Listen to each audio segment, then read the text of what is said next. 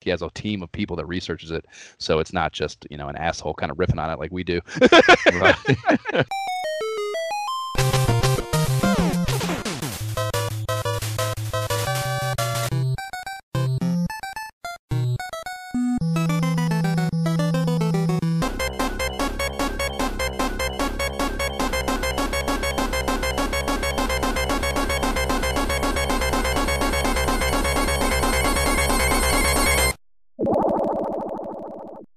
is the Imperial Scrolls of Honor podcast. I am Josh Bolin, and I am Jeff Burns.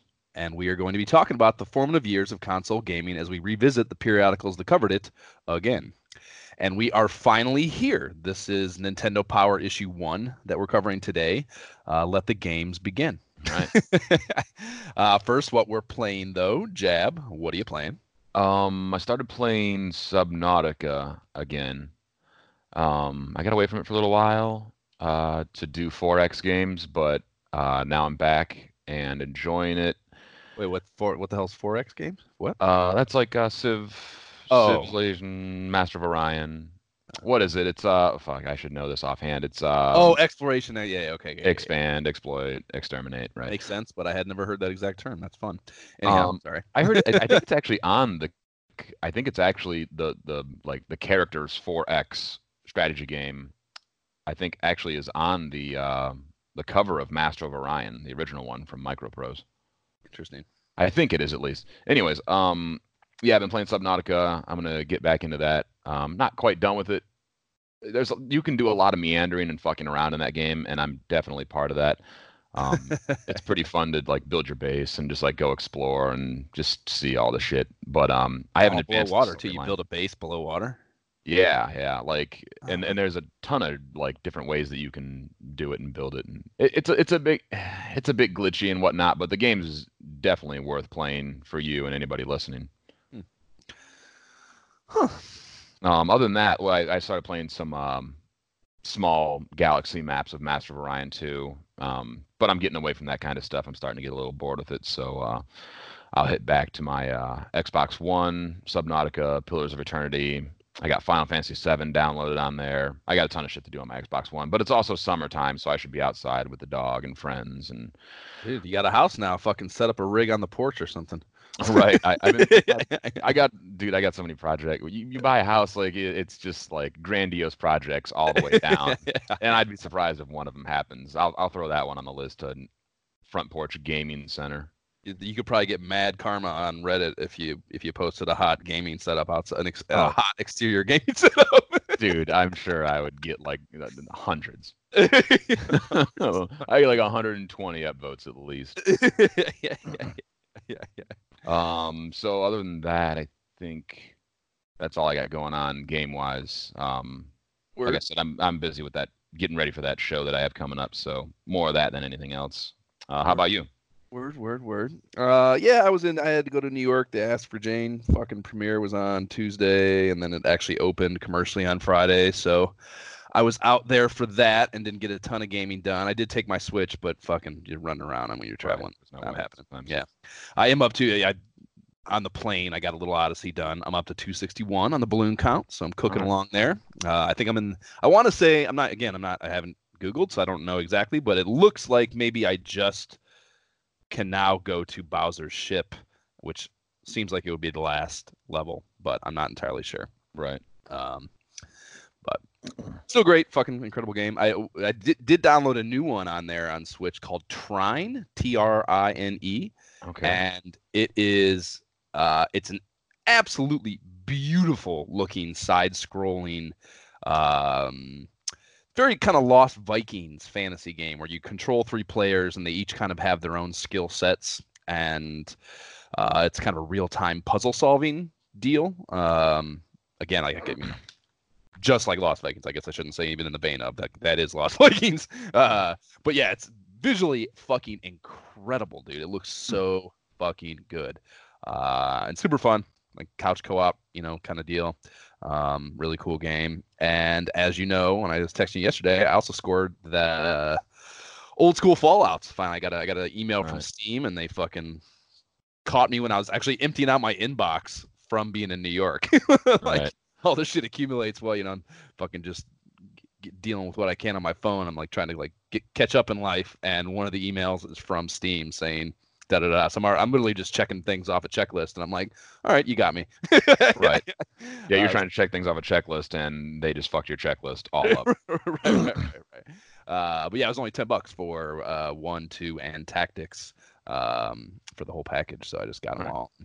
I started, I, uh, yeah, I played it a little bit last night, the first one, Mm. and it's so it. There's so it, playing an old '90s RPG is so weird. Dude. There's just so many things you don't even think of as far as the advancement of like user interfaces and shit. You know, like even the movement, like just you know now everything kind of has this grab and pull to move your your view of your screen around like in civ and stuff you kind of grab the screen and pull it uh back then they did that wasn't you know i don't know i guess not a functionality and i, I remember a lot of the games being like this but you just fucking go to the you got to go all the way to the edge and then You got to get to the edge of the screen, right? yeah, and it auto and it the, an arrow pops up and it just auto scrolls. Like I remember Warcraft being like that, Yeah. and like it's not efficient because you can't control it really, really well, you know. Uh, and it was it took me forever to even figure out how to do that. Like the very first screen when I walked out of the fucking um, the Vault 13, and there's like the little rats there in front of it. Like I couldn't even figure out how to like scroll over and see where I should be going. like I spent like a solid five minutes just like totally confused trying to figure out how to interact with the game. Uh, which now, if you pick up a game, like you know, you're instantly just intuitively in, into it. Uh, for the Yeah, most and if not intuitively, like there, there's usually like a tutorial section that yeah, walks you through for an hour and gets you through all the basic commands and whatnot. right. Yeah, so it's. Um, uh, I mean, yeah, like hang said- in there with that one. It's tough. Yeah, uh, yeah. I mean, I got out of there. I fucking got I'm headed over to Vault 15 and got down to there. It's hard. It's like I'm actually getting my ass kicked too. So like on top Right. of dealing with the interface, it's also just like simple enemies are whooping my ass, mole rats and shit. But um, yeah, I, I no doubt will will will push on and, and at least I don't know if I'll finish it, but uh, at least get a you know get going. So I'm not just dropping it because I'm pissed off and too challenged. you know, Right. like simple part simple parts of it or reacclimating to it rather. I'm sure I can get through that. So yes, that's all I really played as well. So uh, let's fucking not dilly dally around and get on to Nintendo Power issue one.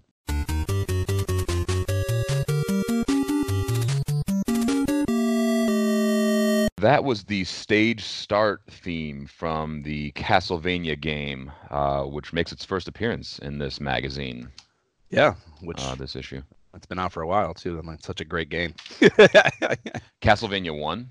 Uh, well, such a I, I don't know if it's It's an iconic franchise. Right, this point. exactly. Yeah, yeah. Right. The fact that they took them this long to get to it is is funny. You know, it's very. And, and we talked about how like they had Nintendo seemed to have a pretty good eye for what would be right, right. their um, but only within their like- proprietary library. you know, right business, business, business comes first. everybody else uh, fuck you The yeah, the bottom, the bottom line comes first. Right. Um, yeah. So I guess yes, the first thing up is the cover here, and I think it's uh, a really interesting choice to kick this endeavor that they're doing here off.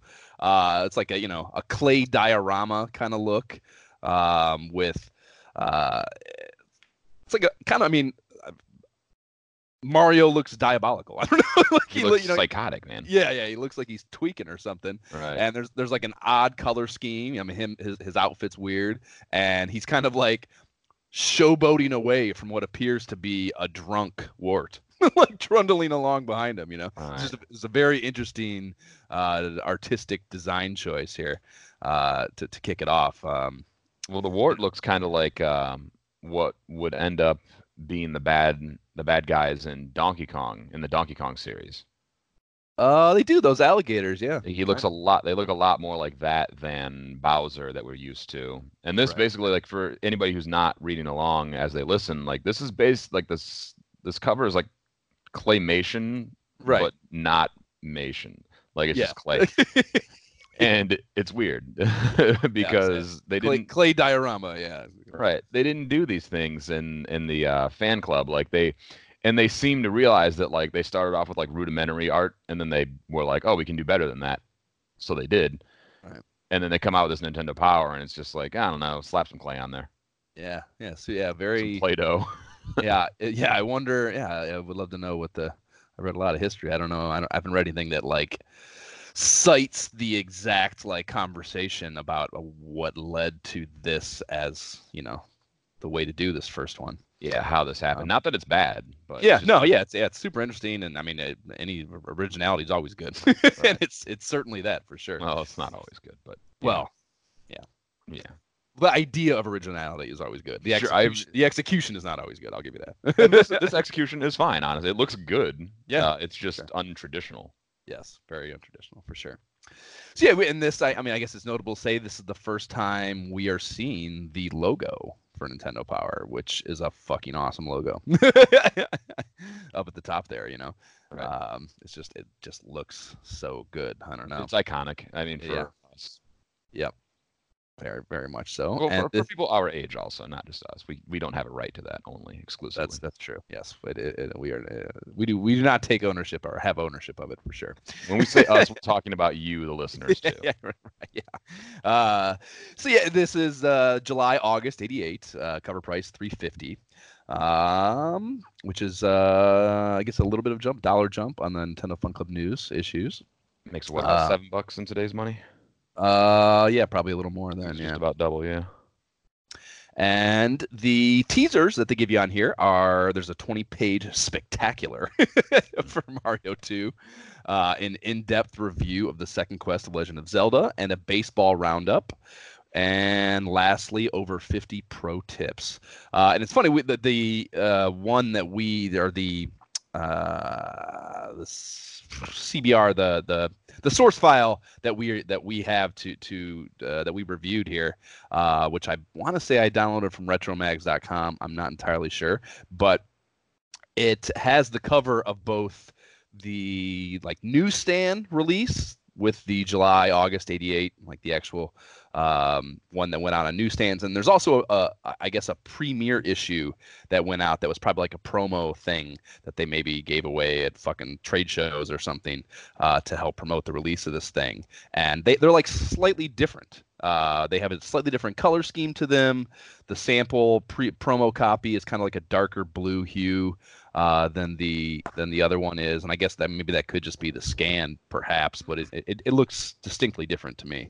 Um, so I think I think they they actually were released uh, with slight variations to them. But there's also a, change in the the, the the Super Mario 2 Spectacular is only 18 pages in the promo release, and it's 20 in the newsstand release. And I'm curious. I would love to know what those two pages are. well, uh, here's my thing. Uh, for for our listeners for our listeners out there who are keeping track of uh, my computer situation, I have an update for you. Uh, my new computer that I bought took another shit, and I have to address that again. So I'm on my old computer, and I'm not. Um, I don't have that file. If you sent that to me, it's just lost in the madness of this computer. I'm on archive.org, so I'm not seeing that other uh, okay. that other one that you're seeing. I'm sure you could Google it. It's fucking. Uh, it's yeah. It's just like a slightly darker, slightly darker blue. It's not. The, the- uh, it's a much bigger. It's a much more distinct change that there's been a t- there's a two page difference in the fucking bullet points here for the Mario Right. thing than the color thing. But Yeah, I wonder what those two are. Then that's weird. In any event, there is also a tease of there being a free poster inside, uh, and then, uh, you know, I guess lastly, maybe I'd say that there's this is just another example of their awareness that this franchise can sell shit. You know, magazines included. That they went new release of a new magazine, Mario. What's the next Mario? you know, right. is is uh, smart, very smart, very smart. And moving on into the inside cover, we get uh, a, a nice two-page ad here uh, for the Power Line to the Pros Tips Hotline, and it's got three 80s young adults all rocking the same pair of all-white Keds, and uh, also a welcome letter that explains what the hell you have in your hands right now uh, over there on the the right periphery of this layout, and it's not signed by Howie. They took his thunder away. Oh, I didn't even notice that. Right. Yeah, it's it's it's like it's a you know it's a it's a welcome letter that would come from the editor, you'd think, uh, and it, and it's there's no mention of Howie in it, so I don't know. It's not like he's absent from this issue entirely. Uh, I did end up finding there's a letter later on from him that's signed by him. Um, no, it's just odd change that that he's no longer the one introducing the issue to you. Maybe he was Uh, bad or something. Yeah, yeah. Maybe he was like blowing coke at the Christmas party or something in '87, and they were like, "All right, Howie." we got to scale you back a little bit here. You're fucking. You lost, lost the welcome. uh, so moving past that, uh, we get our first Nintendo Power table of contents, and these are fucking great, dude. These Yeah. are just this is this is another just yeah like kind of like an iconic iconic image in my head, much like that the, the logo uh, that just like is seared into my brain. You know, um, there's like there's such great color diversity, but they're not too busy. You know, all the games that you're about to get into, it's just fucking I don't know. Like opening up to this part of the magazine was always like, you know, you like have to, almost have to take a breath. right. You Yeah, don't like for me. You don't. I never. I agree because like when I when I first saw this, I was like, oh, that's just cool. And you don't have to remember anything specifically. It's just these like this color scheme, like you were talking about, is a very friendly, welcoming color scheme, and there's tons of fucking screenshots and uh, information on there. You know, from the staff on the right side there where that does the magazine to where all the stuff is located in the magazine. It's just really well set up, and Yep. we've seen it a million times growing up. It it is just nice. It's pleasant for us to see. And, and this is it's, it's I didn't even think of this when I was first looking at it. That this first issue, it's very much uh, it's kind of a roadmap. It like gives you a little uh, you know short blurb about what the fuck this is, what each section is, uh, because obviously this is the first time you're seeing any of these sections if you've been reading Nintendo Fun Club news, or obviously this is the first time you first thing you've ever picked up from Nintendo periodical wise. Um, this is all very unfamiliar to you, so it like tries to prep you uh, on how to or what to expect and how to experience this, which is good. It's good Right. design. So the first thing they do is, as you would expect, give us our 20-page Super Mario 2 Spectacular. And um, first impression on this opening thing, the fucking illustrations are very fun. Right. Again, Uh, different again. Yep. Yeah, and yeah, actually, yeah, and it, yeah, it is. They uh, get back to, uh, well, yeah, well, no, because that's in game. I guess Toad later on has his hat changed to a red white scheme, but in, in the game here that they're picturing, uh, it is blue, so it matches that a blue white thing. So yeah, what I was getting at there is that it it's the actual color scheme for Mario as opposed to that incorrect cover one. I just wonder how that ha- yeah, I mean, the, these two different Mario's, one with blue shirt, one with red shirt, they're not three pages apart. Like, how did this happen? right, right. Well, what you know, it's uh that the cover thing is that clay shit. That was probably very expensive, relatively speaking. You know, especially the way you know corporations operate. They do everything inefficiently and fucking overspend. You know, like Right, right. uh, they probably hired some company to do that, outsourced it. They had to get an uh, artist to design it and create it. And like when it came down to like w- the cost of redoing it plus the time required to do it, because it's not. Now you could probably just very easily Photoshop that, uh, uh, swap the colors. But back then, like not an easy fix. Uh, so they were probably like, "Fuck it, just fucking roll with it." yeah, I have to imagine. Like, yeah, yeah. I don't know, man. That's fucking. It's it's It- weird it- how they came to these. Yeah, it is. It is a. It is a big thing to just roll with. Uh, consider it's the first, the cover of your very first issue, but it probably still was just so cost prohibitive. They were just like fucking. Right. Also, like featuring your flagship series, like it's Exactly. Yeah. trippy to like, yeah, fuck it, whatever. Yeah. But then again, I, yeah, I mean, like you said, they probably spent fucking ton of money on that because they don't think that you know corporations don't tend to think these things out. They're just like, hey, get somebody to do a fucking clay rendering. Like, how much does that cost? And the guy's like, a million dollars. And Nintendo's like, okay, fine, million dollars. yeah, yeah, yeah, yeah, yeah. That's good. Um, so yeah, so you get the illustrations here, and like the first thing they do is kind of uh, explain the game to you. They go through, they show you the four characters, which is that that in of itself is is really huge. yeah the fact that you have the choice between these four characters uh, and that they have unique skill sets like the mario one you know you had the you had mario and luigi but they were interchangeable as far as the uh, utility or the skill set of them uh, within the game physics so the idea that each one of these characters has a whole different way that you both can and have to play the game uh, is is really cool. You know, really, really fucking interesting and really good, really big change uh, for the positive. I think.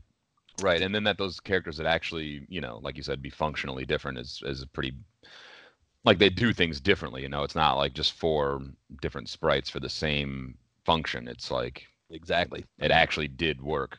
Yep, Yeah. and and there's just like an ex- exponential uh, ripple effect uh, through the gameplay on on yeah. There, there's it increases replayability, of course, because the way you're going to beat one or solve one problem with one character is completely different if you have Princess or Mario. You know, so like Right. uh, it, it just adds so much to the longevity of the game. I think. it Uh, honestly makes it. If you took that one thing out, like if you just made all the characters the same, like it it changes the kind of game that it is entirely. for sure. Like having different things makes it possible for you to incorporate a type of strategy. Right. You know, whereas like without that, it's kind of just like a, a basic ass platformer. Right, right. Right. So yeah, so uh, it's, I fucking you know doing a little bit of research about this game and trying to get it. I mean, I've, I everyone's kind of it's fairly common yeah, common knowledge at this point that uh, it's an adaptation of the Japanese release of Doki Doki Panic, and they just kind of reskin the protagonists to be these Mario characters. Um, but there's like uh, I found an article on Wired uh, about it, and, and it kind of went a little deeper than I'd ever read before. Um, there is there was a partnership with Fuji that led to a lot of the characters that populate the world of dreams that the game takes place in. I'll of course put this in the show notes, um, but apparently the enemies were derived. From, so there was like a, a media tech expo called Yume Kojo, which translates to Dream Factory, I guess Right. and would be Mario 2 director Kensuke Tanabe. Hopefully not butchering that, probably am. Was handed uh was literally at this at this expo handed a sheet uh with these characters. He was at some fucking meeting uh between Fuji and Nintendo and uh they handed him this sheet with all the characters uh that would end up, you know, the shy guys, all those all those things. Um that they had designed for the purpose of this joint venture they wanted uh, without really they, they they just- they just knew they wanted to do something together they did very little to flesh it out and they just hand him this sheet of kind of design concepts and said to go make a game with them uh, and that eventually kind of ping ponged it way ping ponged its way to this Mario becoming uh, that game uh, and that's that was pretty cool that I'd never read that before Yeah, that that's I didn't know that. That's pretty trippy, but that also doesn't surprise me. You know, Yeah. like a lot of these people involved in making these games are pretty creative people, and they might not need a whole lot more to go on than a few spray. And it's not like anybody's checking these guys like, oh, actually, your story in Mario isn't consistent. The character, especially the shy guy then. character, yeah, Yeah. especially back then. Like, Yeah. and this is for kids. Like, it doesn't have to make a lot of sense. Just make it fun colors, fun gameplay, and like, yeah, they'll- they'll fill in the rest. Right, right, right. Um, so yeah, they get uh, you get a you get a few pages of kind of explaining the mechanics of the game and and and uh, you know the how you interact with all the different new things, the pows, the fucking how you got to lift enemies and throw them as opposed to just jumping on them kind of thing, and that you can actually ride them and all these different mechanics that are uh, such a uh, I don't know jump or or uh, move away from what you might have been accustomed to in the first one.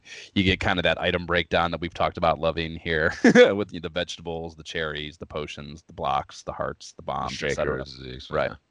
Um, get the rocket thing, which is a, a big, a, a weird introduction to the Mario world that you can just jump in, like pull up a, a vegetable and jump in a rocket and ride it to a new area.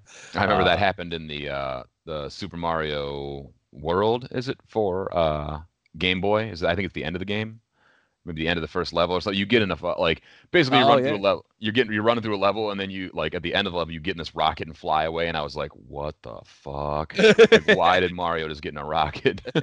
I forgot that I was in this game. Yeah. Ah, that's a fun game too. dude. I, I sometimes That's a really good game. That Super Mario for Game Boy is fantastic. Mario Land, I think it's called. Yeah, I think I can't remember exactly which one. it It's was. like it's like a quick, fun play too. Like you can beat that fucker in like 20 minutes. yeah, I think I did. That's why I like it. Might be at the end of the spoiler alert. It might be at the end of the game where you pocket and fly away. But I think I was surprised by it because I think I beat it so quickly. Yeah. Uh, and you get you get to break down the enemies too, and they I, I actually like this. I, I I thought it was notable. I the way they describe Big Boss Wart uh, is he is the most mischief uh, yeah, Jesus. He is the most mischievous of all the rascals in the world of dreams. He created he created monsters by playing with the dream machine. Like I don't know. It's just like uh, it's kind of vague and like a little bit just you know I don't know. This like it it feels like it feels incomplete to me, and like the idea that that's like the main antagonist, and they were just kind of like, mm, that's it. yeah, I mean that's like what I was saying. I I didn't I actually didn't even see that little blurb below him, but like yeah, that that's what I'm talking about. Is this shit doesn't have to make a lot of sense. It's pretty good. like he fucking Dream Machine made monsters go. yeah, exactly. Fucking hit start, hit start, play the game. But Uh, again, it also sounds kind of fucking like eh, it sounds creepy and like I mean, there's there's something there as far as storytelling storytelling elements go. Sure, sure. I, I'm not saying it's just even that Mario, bad. It's just that it's just kind of I don't know. It just It's funny, right? See, after that, dude, like this is I- got got mad karma on Reddit because I posted on there. the uh fucking the next two pages is this two page illustration spread that's a little bit fucking insane, man. Like I've I've never seen that. I had never seen this before, which is crazy to me because I feel that the, like there's just no way that I hadn't been through this whole ep- uh, issue before uh, at some point in my life. But this like looked completely unfamiliar to me and really fucking cool and really well done and just so far above and beyond anything that we've seen in the Nintendo Fun Club News uh, illustrations to date. You know, Mhm. um, really well done, really fucking interesting. Just so much going on. you know, it's like it's basically it's a Super Bar the Super Mario 2 Super Mario Brothers 2 Sports Festival, uh, which is weird too because it just has no narrative relevance or significance. you know, Right. It's just it's just like a wild idea that they made into a cool illustration uh, that has no bearing on anything to do with the game other than just making a cool picture for the magazine. You know, right.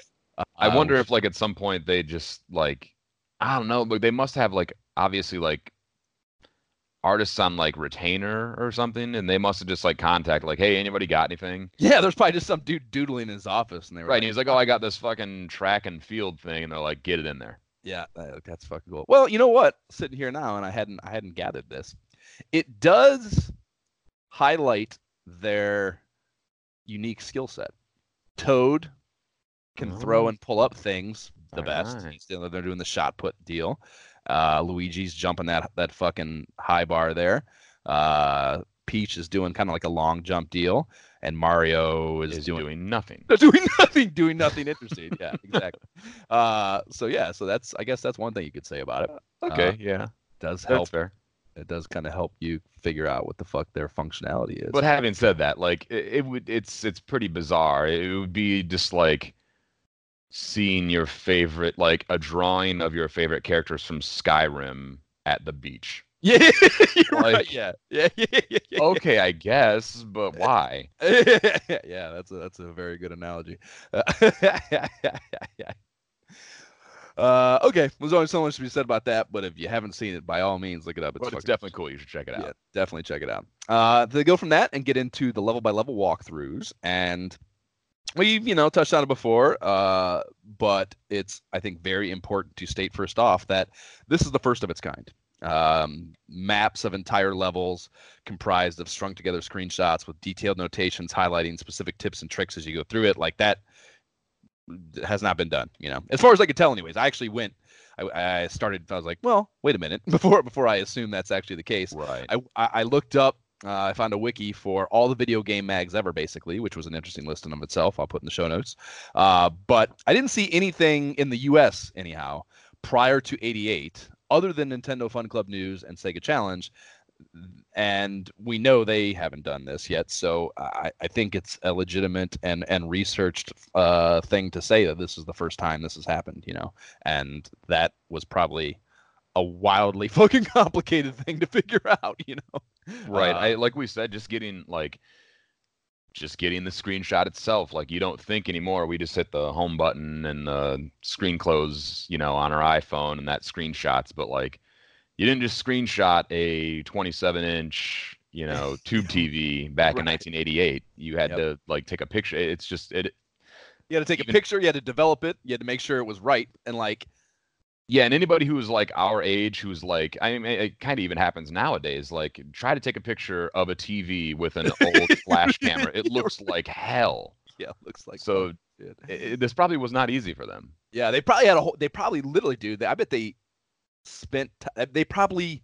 I don't know. What designed might be a little uh, grandiose way to put it, but like they probably troubleshot and created a fucking picture taking setup where like maybe they had a, a fucking TV with some sort of hood on it to keep the dark Right. thing, you know what I mean? And like uh they probably had a whole fucking Procedure. yeah, screenshot rig procedure flowchart to fucking to, to do this with any level of reliability. They would have Uh, had to. I, I mean, yeah. because yeah. like otherwise, like I said, if you take pictures of, if you just take a haphazard picture of a TV with a fucking flash camera in 1988, it looks like complete shit. Right.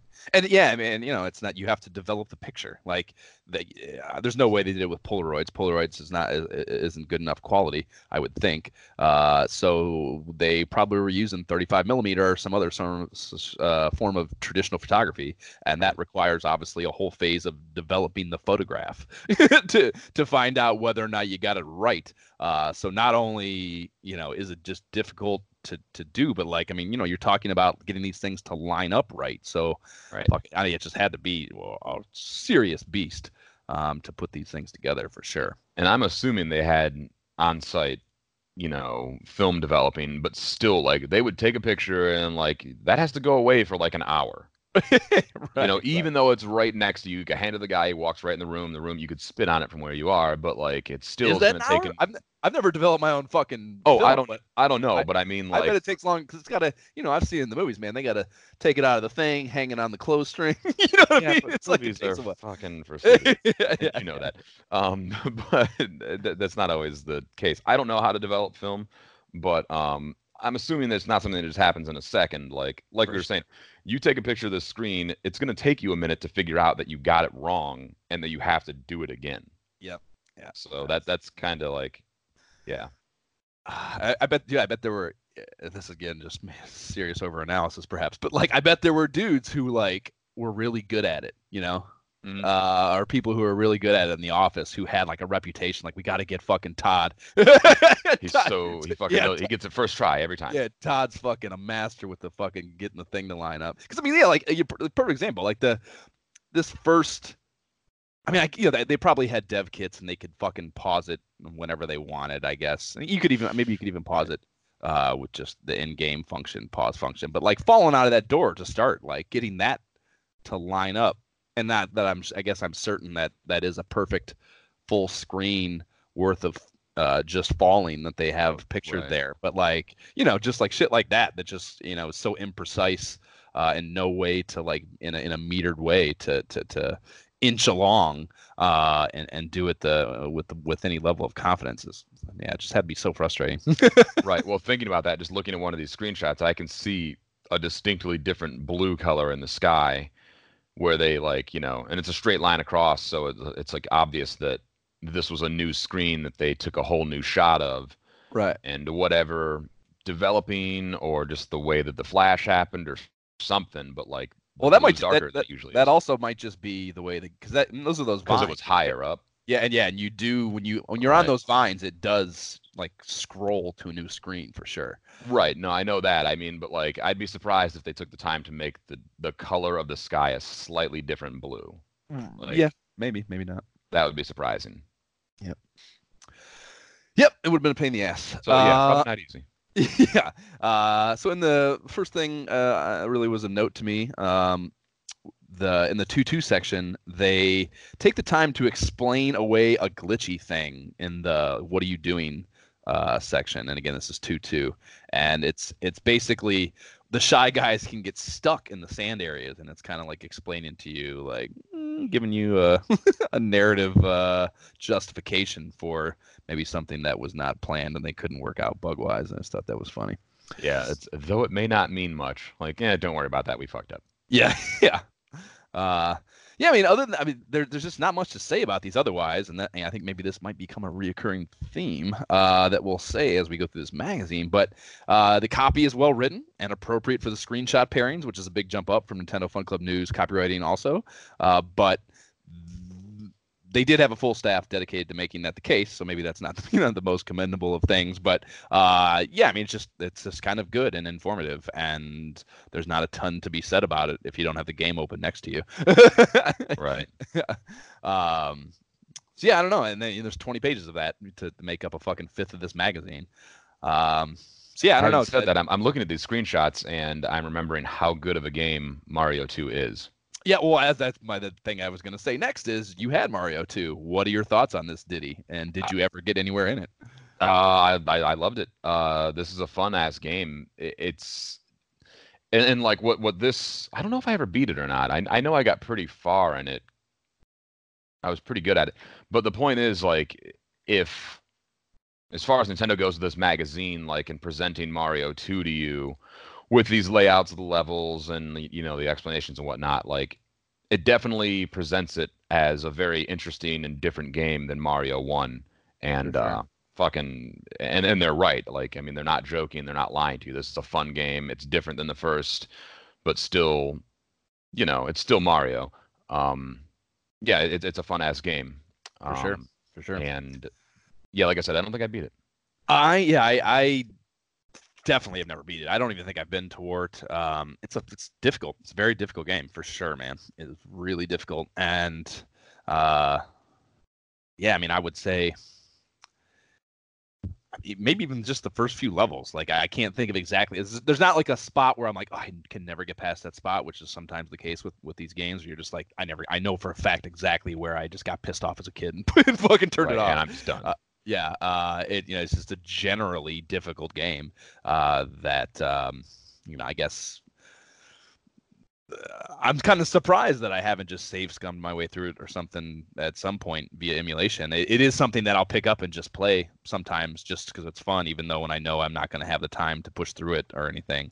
Uh, so again, it's kind of surprising that I just haven't randomly stuck stuck with it and and beat it at some point.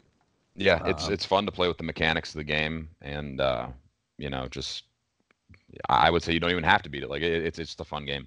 Yep, for sure, for sure, man. Um, yeah, I, uh,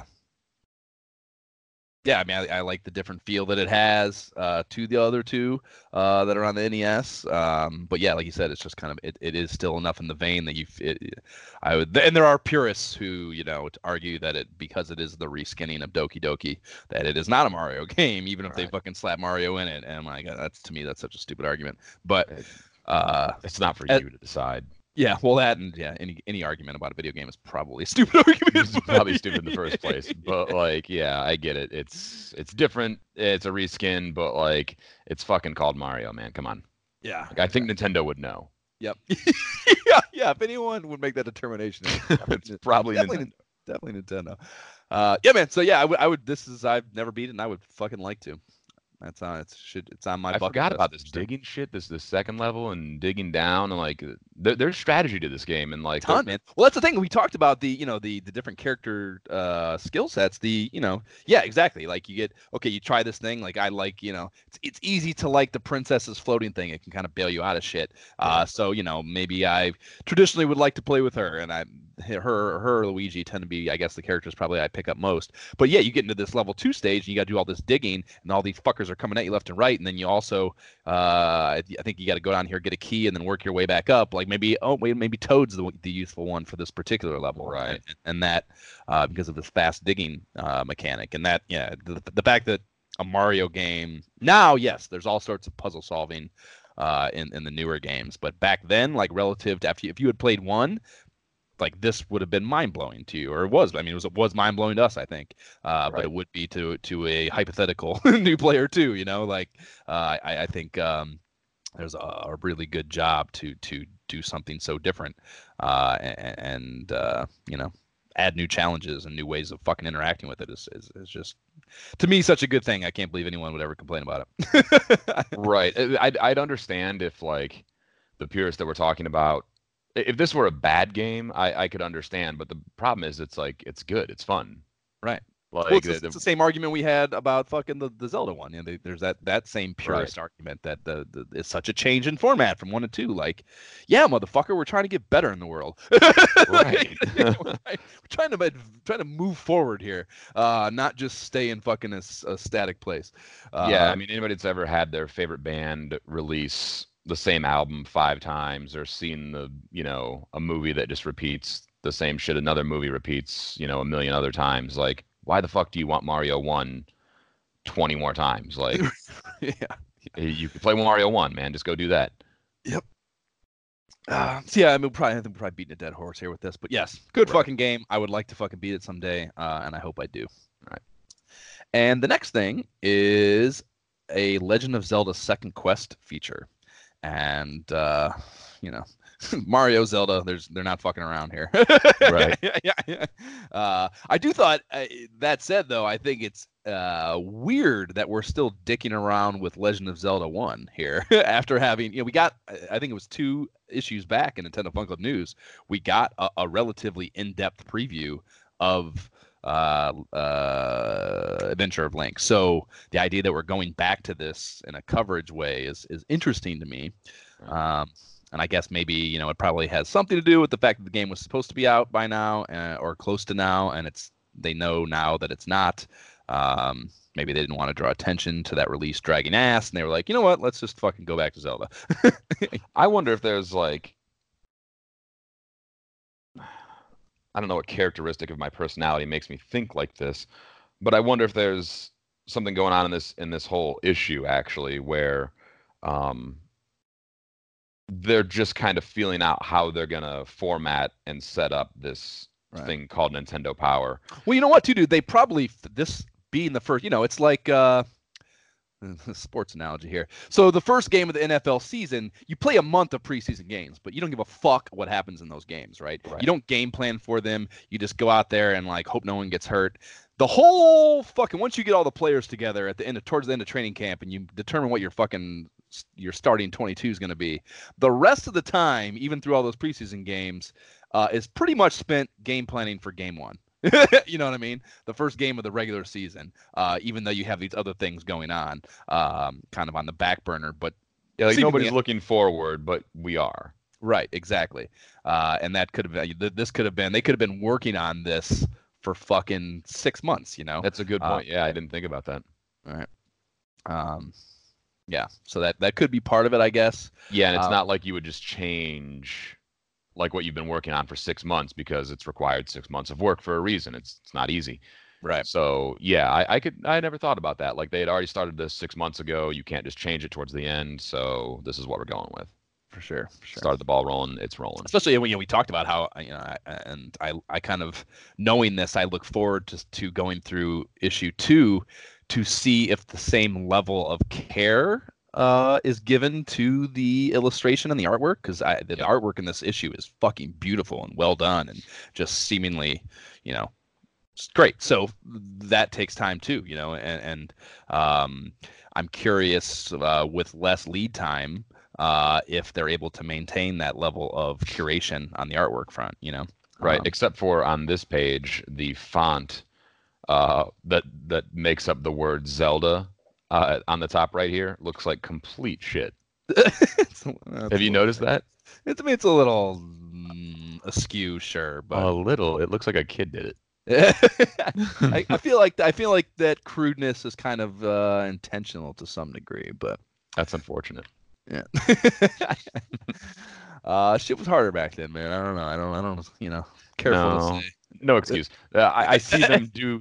I see them not have this problem in other places. So yeah, yeah. yeah, somebody shit the bed there. Maybe not shit the bed. That's that's strong for Yeah. screwing up five letters, but it yeah, yeah, yeah, yeah, yeah. Uh, so this is the same thing, right? I mean, this is like oh no, but this is the. uh I mean, I guess it is the same thing. It's just like mm, you know, level up by level walk through right of the second quest, of and the I- second quest. Yeah, and I think um, the uh, the you know I was started just fucking finding relevance for this. The uh, the second quest of the game when I was a kid might as well have been in a different fucking like a foreign language. You know, like I couldn't even scratch the surface of it as a kid. Even with I mean this was available then. I again we've already covered. Like I mean I, I guess I, this looked pretty unfamiliar to me too. So I'm thinking I didn't fucking spend as much time in these early Nintendo powers as maybe I thought I had. Uh, I feel like the uh, the prospect library had a bunch of issues of them uh, but maybe they didn't have this one or for some reason it's not the one i looked at i don't fucking know but uh, even with this had them at the library, didn't they? I forgot they, about that. oh for sure they did man i fucking Yeah. Oh, that's uh, fucking incredible. Oh, yeah. they might have had the Final Fantasy one. I think I might have like been on that thing's jock pretty hard. yeah, they definitely did. Yeah, I remember Ooh. Castlevania one. I have a, like a strong memory of, of reading the Castlevania one in there a lot. They also had those Asterix comics that like the the Viking comics. They had a bunch of those too, and those were super popular uh, thing. I remember those, and then a lot of choose your own adventure books. The Choose Your Own Adventure, I remember. were dope. And they had they had there was this other series called Time Machine that were choose your own adventure, but you had an inventory, much like that. Uh, I think that's actually where I stole that book, dude. I think I Uh, stole that book from fucking the Prospect Library. Uh, it that sounds like uh, the Grail Lone Quest? Wolf series. was it. Yeah, Lone Wolf or the Grail Quest. Is that the same thing? Um, no, they are different things. Um, and uh, Lone Quest? Wolf, you have an inventory. I know you played Grail, Quest was- more than I did. Grail Quest was the one where you could build. You had to build the thing out of the candle and shit. Yeah, and like the toilet paper roll. Yeah, that's fucking crazy, dude. They had you building little crude machines out of fucking shit around your house.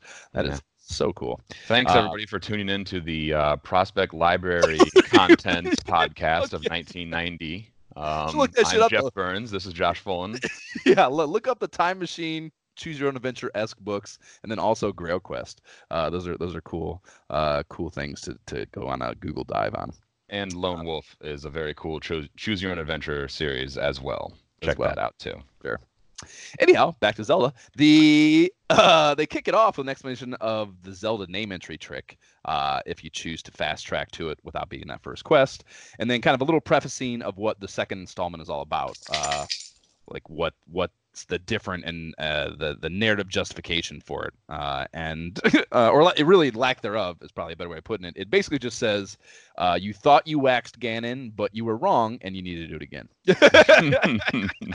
Which is like, oh man, that's that's a crazy mechanic for them to throw in. But I mean, it happened in uh, what was it? What was that god awful shit we played for the first game episode? Oh, Ghosts and Goblins. Yeah, it's Oh, like yeah, you're wrong. You beat the game, but fuck you, you didn't. Yeah, the what was what was that fucking the message was great in that the devil Oh, something you fucking it was an illusion something was an illusion. I don't even want to think about it. Yeah, for sure.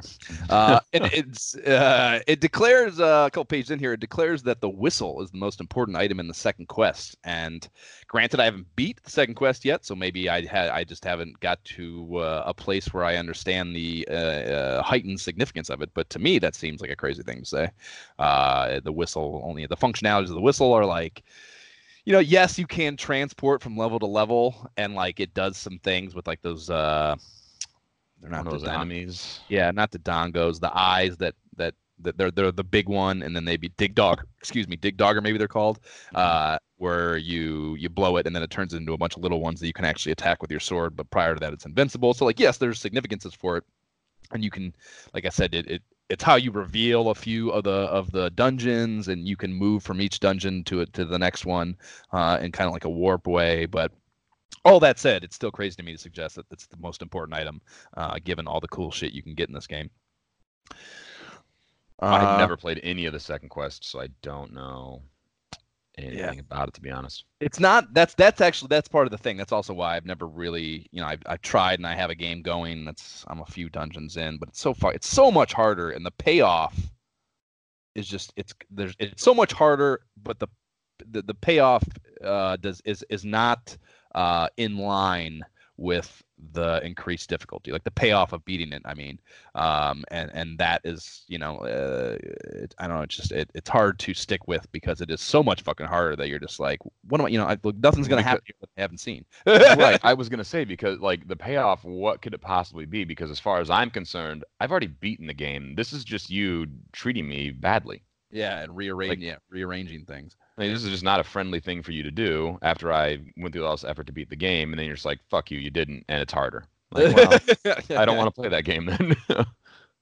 Well, it's really, and, and it's almost kind of uh, you know, it's it's just them adding replay. You know, like there's not right. They, they that's why that's why there's not they didn't spend time on a real narrative significance for it. It's literally just like this. They're making this game. And here's some they more want- of this. Yeah, they want you to feel that you're getting the uh, significant value uh, for it when you when you pay all that money for it, and they fucking, you know, yeah, just throw it at you again.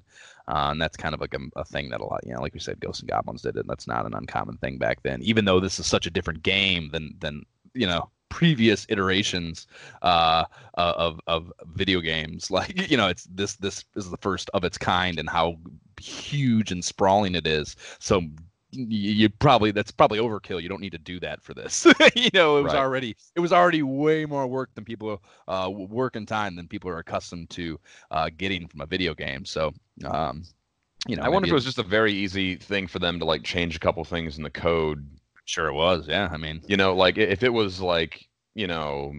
10% of the work to create a new game to get you effectively an entirely new game, you know, then why not throw it in there? probably easy, very easy to justify. Yeah. And like you said back then, it was one of those things where you know, video games, like we've always talked about in this uh, podcast, this whole industry is new, and they you got to keep in mind these people don't even know if this is going to last another couple years. Like it might not, as far as they're concerned.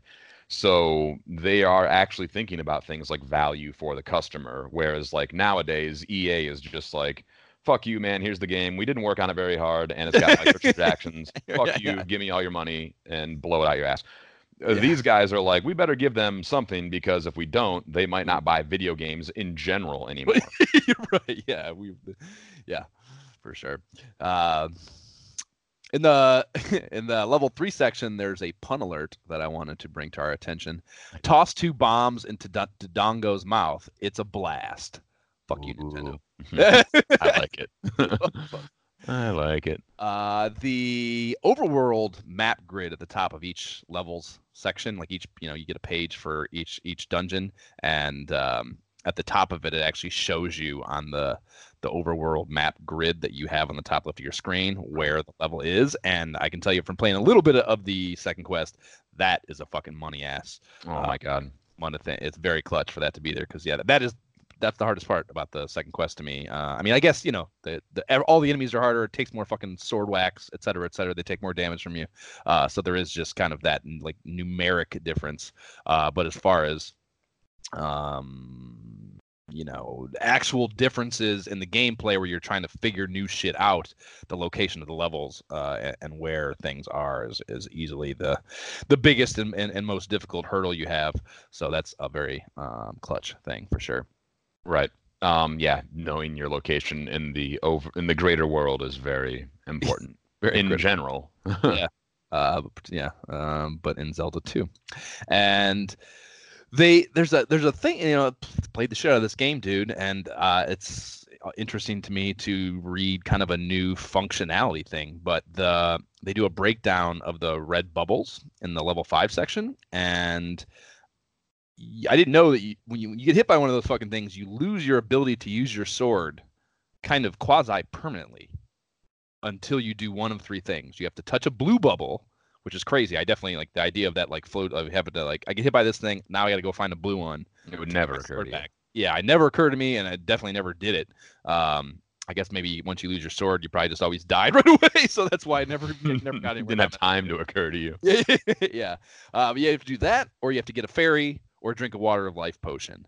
Um, and again, I definitely never did that sequence of events either. Uh, so that's just interesting to me that I, I fucking played the shit out of this game so much, and that there was a whole aspect of it like that, uh, an enemy function that I didn't fucking even know. Right, and like none of the three things that it that it tells you to do, like you wouldn't like get hit by a bubble and be like, "Oh, I can't use my sword." And, oh, of course I'll go grab. I mean, I guess you might think go grab a fairy. It cures what ails me, but Right. it just like yeah, that, that's a it's a weird, it's a whole new mechanic that like eh, you didn't fucking know of until now, and you better figure it out. Right.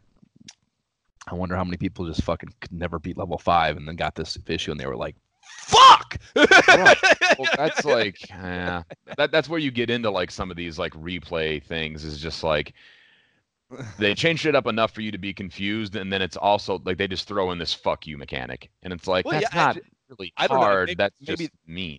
Yeah, maybe that's why I don't know about it. Maybe it is only a second quest thing. I didn't think of that. Uh, I guess it is here in the second quest feature, so that certainly would make a ton of fucking sense. Uh, I don't remember losing a sword in Zelda. I'll put it that way.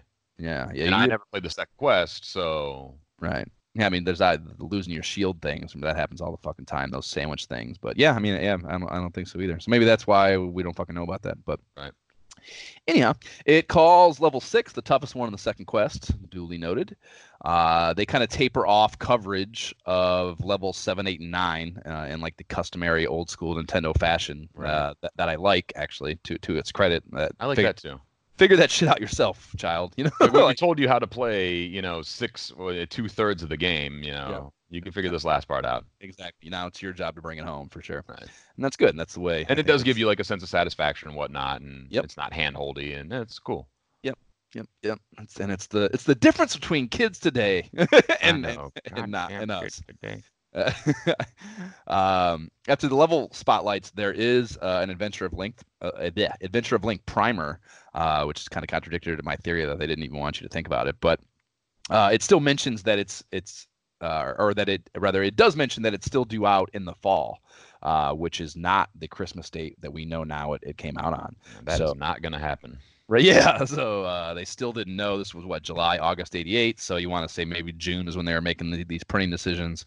Um, it's interesting that in June they still thought it was. They thought it was what three months away, maybe four months. You could stretch it into, uh, right. and they were wrong about that. So I don't know. It's our, our whole thing. We have we have this whole conspiracy theory about the validity of their actual shortage and da da da. da. Like I don't know. It's a lot, a lot of layers, a lot of, a lot of elaborate effort. Uh, if it is a deception, an intentional deception. Right. It's an onion, this Nintendo. yeah, for sure. Uh, and the up last, they have a, a really hot fold out overworld map uh, with all sorts of fucking notations and locations of shit. Um, they they they uh, also have a um, uh, shop buyer's guide that's pretty cool. It tells you where like the store locations, the inventory, like what they what they're selling there, and then the prices for them, so you can kind of you know like shop for the best gas prices app kind of deal. Right. you know, buy one- where can I get the cheapest shield, uh, et cetera, et cetera, uh, and and that's pretty cool. Um, thing that again we're talking this is a first timer here this this huge map like this that are actual screenshots that's to scale uh is a whole fucking new deal Right, I mean, all the information they give you, and for this, like, it's an incredible amount of information.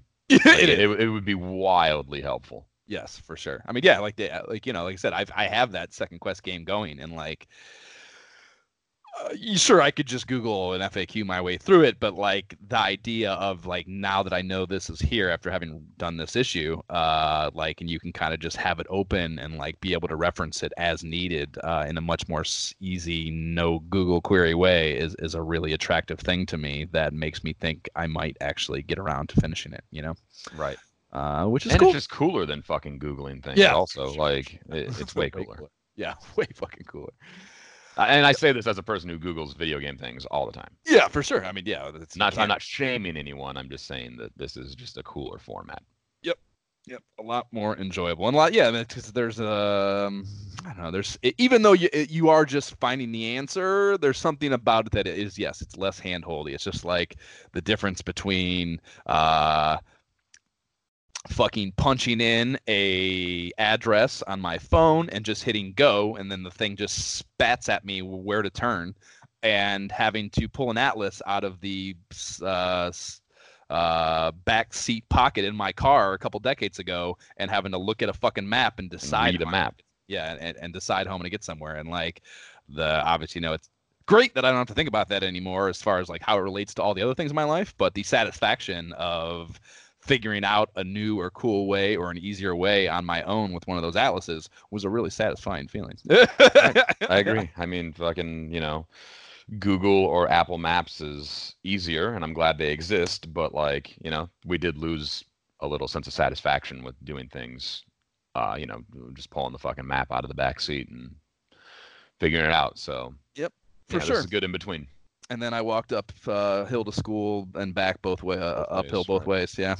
Yeah, when I'm done Uh, here, I'm gonna sit out in my front yard and tell kids to get off of it. So,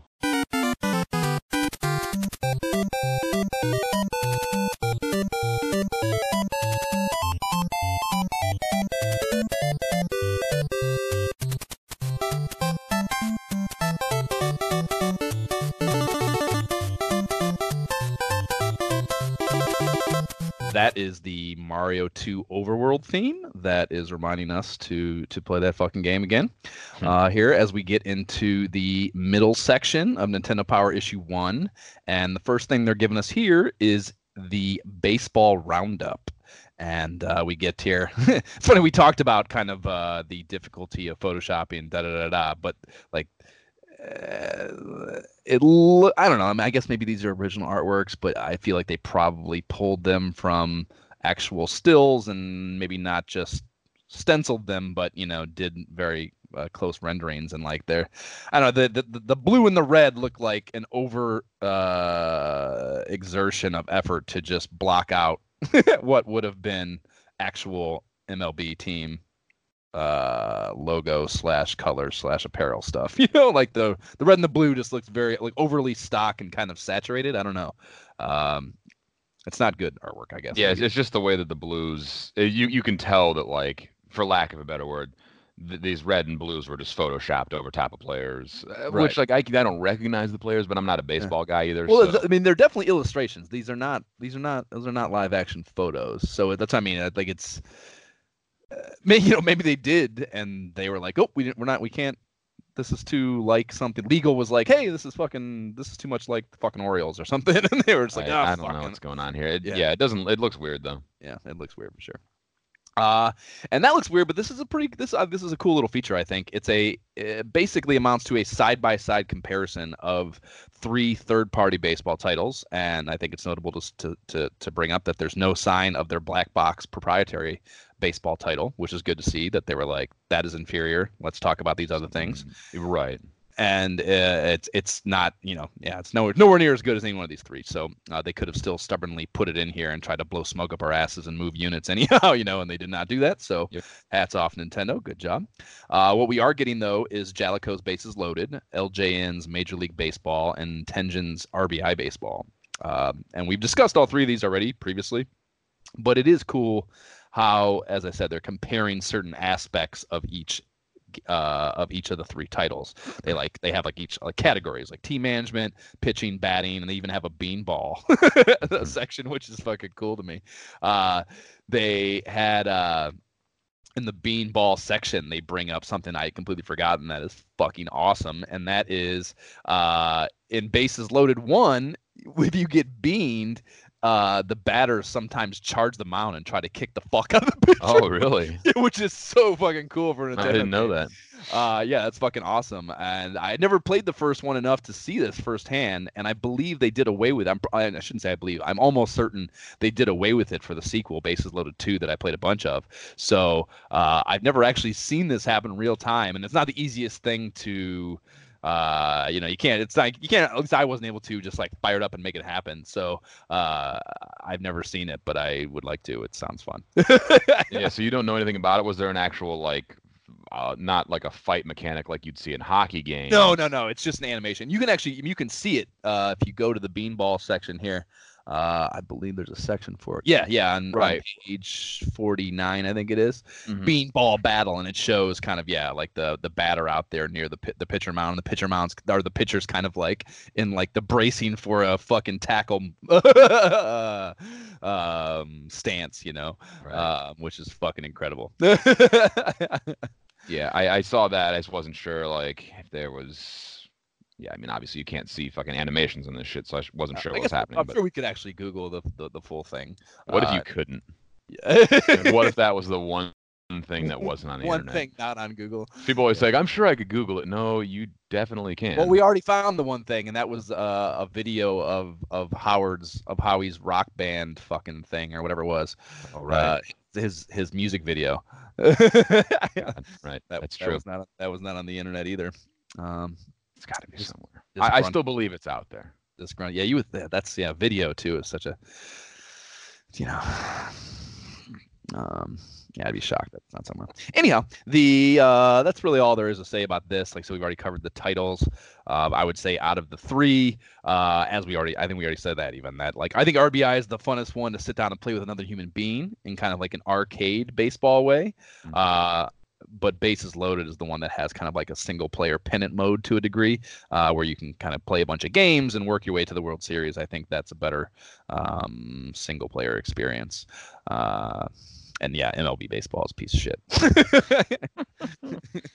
I was never a fan of any baseball. Uh, they, they just don't. Uh, to me, they never work quite right. So uh, I, I I never played any of these baseball games.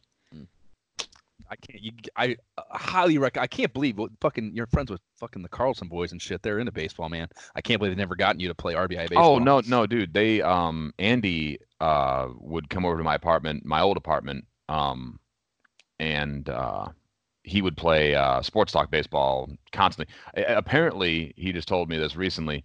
I would we would be getting drunk, and I would make him play uh, sports talk baseball, and I would just watch them for your own entertainment. Yeah, it's like I was watching. entertain me. exactly. Yeah, So uh, that definitely, yeah, that definitely happened with him. So don't worry, your your theory's right. Ah man. Uh, so after that, we get Counselor's Corner, uh, our first installment of this, or this rather, and it is the basically counselors answering letters from players requesting game hints. Uh, so it's kind of like a letter format uh, to a degree. Write in and ask a question to the experts deal. And the first game we get, funny enough, is Go Ghosts figure. Goblins. Yeah, uh, yeah, exactly. Yeah, go figure. Like the what? How the fuck? Do I even? And that's the whole letter. yeah. uh, and yeah, what they actually maybe maybe this is the response to that exact question, uh, and it is the level select, and uh, or, or rather a um, uh, a- a way by which to access the level select screen. Um, and it's like, and you know, just so in the vein of the game, it's complicated as fuck. Right. Naturally.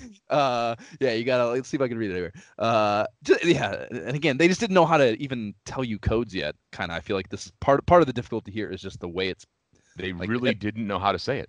yeah, and it says, let's start with the stage select question. Hold the control pad right and push the B button three times, period. Then, comma, press up and release, period. Next, push B three times. Push left, release, then B three times again. Push down, comma, release, and push B three time three more times. Then push start. Select the A button or B button at this time and push start once again. Now you're on the right track. Like, like that's just a crazy ass. Also, you're only on the right track. Right? yeah, Like, you Yeah, didn't even done it. Like you're on the right track. it should just be up B three times. You know, just like it should be a very Right. uh, the actual code is right BBB up BBB left BBB down BBB start. Right, and that's super simple to, to comprehend. That's how we know it now. Uh, yeah, so that's hilarious. They didn't even know how to do that yet. But And underneath that, there's somebody writing in for a Ring King. well, I, Is oh, dude, that a blow down. I see in between rounds? slow down, slow down, slow down. Do not just skip over that red devil. well, no, I right. Well, that's the uh, that was the second part of this. Uh, the write-in was: is there a stage select, and also how do I beat the Red Devil? yeah, and there it, the the trick sounds like total bullshit to me. I didn't even honestly, I didn't even read it because I knew it was bullshit. it's well, it's like it's like it's telling you to glitch it off the screen, kind of. It's not fucking. It's not an actual method by which to defeat it. It is try to glitch it off the screen, uh, which is the worst tip ever. Right? like we've made this game too hard. Just try to cheat. yeah, exactly. It, but both these are trying to cheat. Use a stage select and then glitch enemies off the screen because this fucking game is impossible. Yeah. and you know what's funny is you're not even gonna have fun after that. Like you're gonna stage select to this Red Devil. You're gonna cheat him off the screen, and then you're yeah, not gonna have un- unless you stage select directly to King fucking whatever his name is. Uh, yeah, you're not gonna enjoy it at Which all. Even then, you're not. wonder if Even then, even then, you're not gonna enjoy it though. You're gonna be like, "Holy fuck, this last boss is easy." well, are you going to say that? Because when you stage select to him, do you have the appropriate weapon with you to beat him? yeah, that's also probably fucking true, dude. Like, I wonder if the, if you stage select to him, if you don't have the shield, is it right? The shield. uh, yeah, ideally, yeah. Well, if you I mean, don't have the shield, then what happens? Uh, I mean, you probably again because it's the mechanic is literally just to run away from him, and as long as you could hit him, as long you know. uh, No, and I- no. I thought you, well, didn't have the shield. It sent you away. no, no, like, yes, if I, I'm I'm 99% sure you could not fight him if you did not have the shield. Really. I'm 99% sure, dude.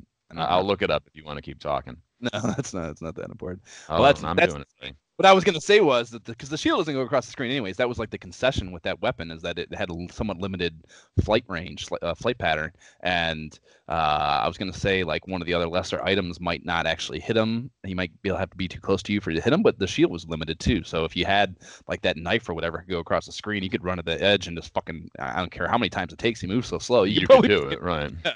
Uh, if you got the time. Anyhow, that's way too much time we've already spent on Ghosts and Goblins. The next Yeah. thing is Ring King. What were you saying about it? Blowjobs? I was saying, I was basically making the joke that it'd be funny if some child wrote in between, oh yeah. Yeah, yeah. wrote in What- like, "Is that a blowjob?" yeah. What's up with the blowjobs and Ring I King? guess. No, yeah, ins- saying the instead word blowjob and child with the word funny, probably not actually. um, but yeah, I, it's a joke. I tried. Uh, no. Instead, they're writing in and asking a question that should be in the in the fucking instruction booklet about what one of the pickups is. Uh, one of the power pickup that bounce across the fucking ring. Right. Um, that's something that should be in the instruction booklet for sure. Yeah, how the hell is that not? Uh, and then we get um, some other some Metroid shit here. You get we, we do get a, a a Tyson tip for Punch Out, and it's easily I think the best of the Mike Tyson tips we've gotten um, to date.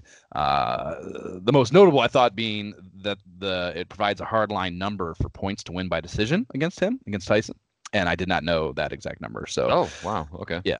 five thousand being a hard number to like I got to get to that number is just such a because I mean there, there's a certain level of with with fighting him as I've already explained where you're just like uh, I don't even know where to start. Kind of trying to hang on. It seems like. exactly. So like knowing that there's a very specific number that you'd have to get to gives you a like defined goal as opposed to just kind of this uh you know undefined uh, yeah exactly i hope i can survive and then maybe they'll let me win i don't know you know Right. Uh, I, and it also kind of like not that anybody's going to confuse this game for a boxing game. Uh, but, well, I mean, there's debate on that, but like you're not necessarily thinking about the actual mechanics of actual boxing, but that kind of does introduce it a little bit where you're like, if I just fight well enough to like win a decision, like it, it just presents it as an option, you know, like that's Right. that's actually pretty cool. Yep, yep, yep. yep. Agreed, agreed. And we do get, uh, as we alluded to very early on with that first uh, music drop there at the beginning of this this episode, uh, we get our first mention of Castlevania here, and it's in the form of tips for each of the bosses. Uh, and that sent me down the road of firing that baby up. Um, well, first, or are you? I mean, you touched on a little about how hip to you are, or how hip to it are you? Like, have you, you said you haven't played it at all, or No, I actually haven't played Castlevania at all. Uh, two I played a lot, but Right. not. I don't think I ever had access to it either. Like nobody I knew had it. That was definitely true. And then apparently, I don't think any video game store ever had it to rent. So Uh, yeah, I yeah, never played it at all. In fact, yeah. I mean, yeah, we discussed l- digging the RPG elements of two, um, making it a favorite. But uh, yeah, I mean, I had definitely played it before a little bit, but very little, and and because of the lack of depth, seemingly seeming lack of depth, uh, I hadn't I hadn't spent any real time on it. Uh, so yeah, so I did fire it up, and first thing, the opening cinematic is fucking really cool. uh, your your dude walks up to the front of Dracula's castle like a fucking boss, and just opens the gate and walks in, uh, which is pretty fucking ballsy uh, maneuver.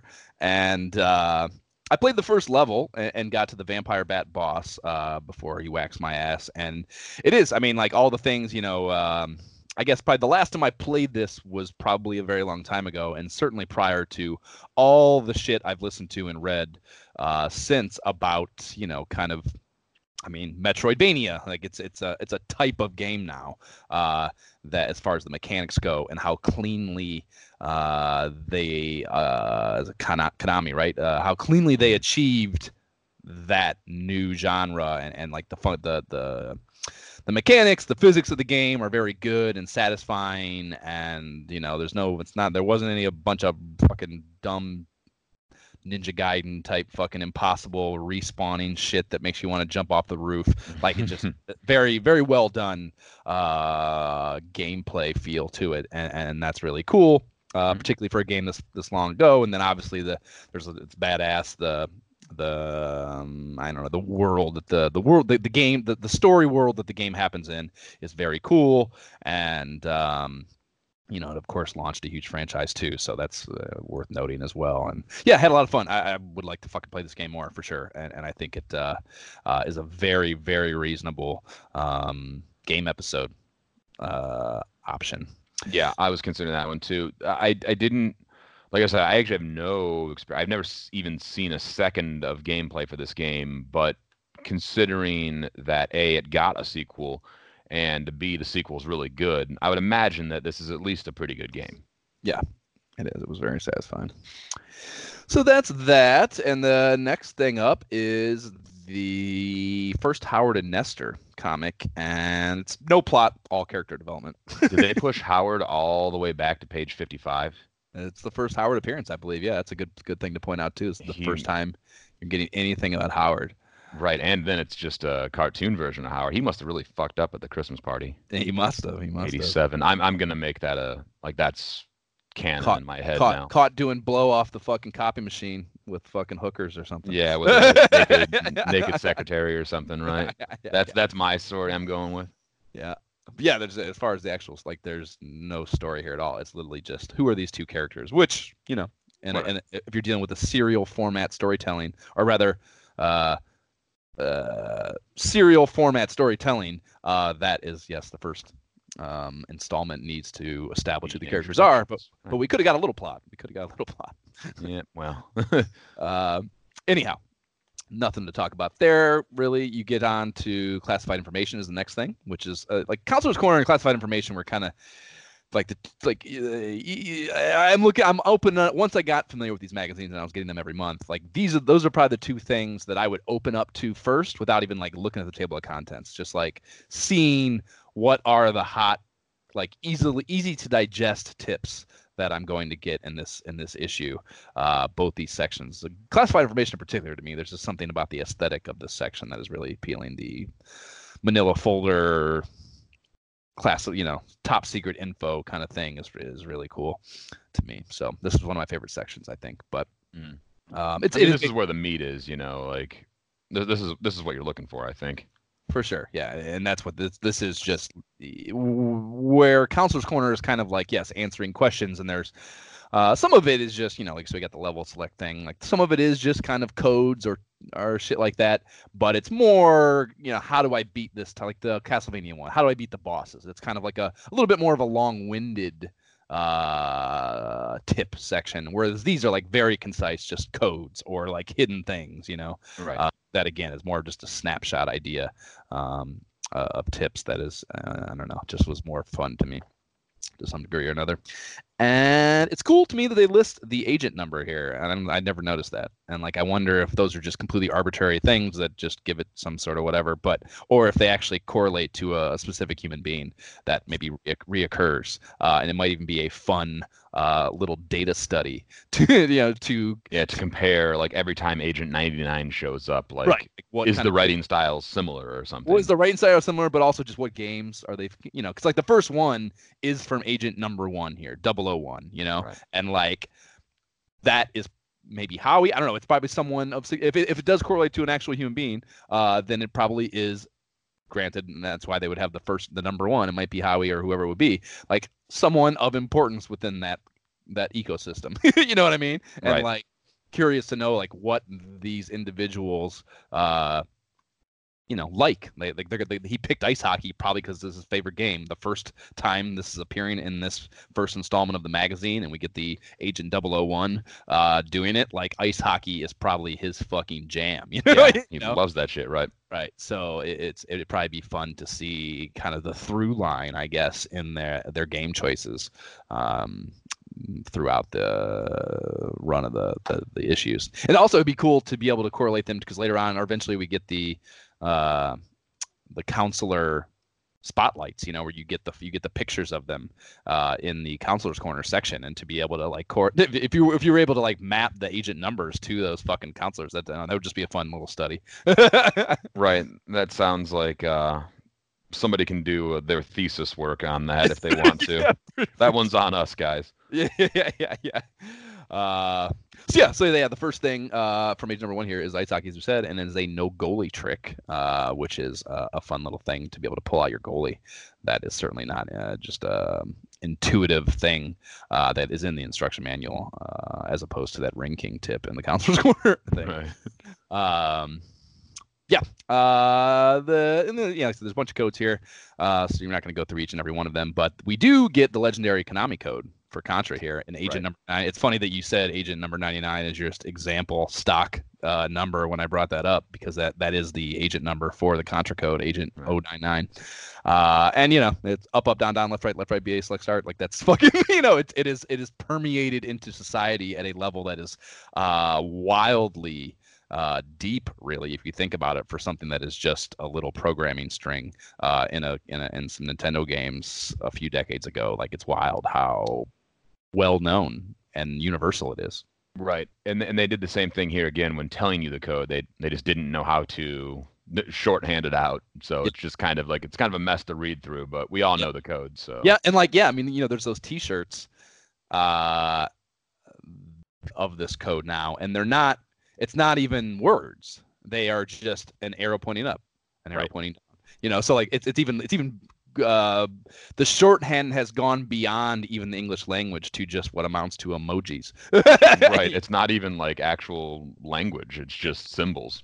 right. that, that's that's um, that's That tells you everything you need to know about that one, I yeah, guess. that, that's accomplishment on on Konami's behalf. Uh, yeah, so I did a little poking around doing some research, given the significance of it, as I said, and I found some fun little things that I'll, I'll drop in the show notes. But uh, I found one a, a list of ten. The, the the title was ten awesome uses of the Konami code on some fucking website, Kotaku.com. I don't know what the fuck that is, but uh, yeah, it's just like ten random appearances of it in society, not even just video games. Um, and there's some that are like super modern. I saw one for like Assassin's Creed 3 where you can walk up to a turkey that's just walking around in a village and if you do the code on your controller next to that turkey it will put a little Assassin's Creed ninja hood on the turkey you know way. like that level of just I don't know just like um I don't know just tribute that's like that's like like such a uh, a high level programmer tribute to this uh, both game and or these games, these original ones that had it. I guess Gradius was the first that ever had it actually, and I, I didn't know that was the case.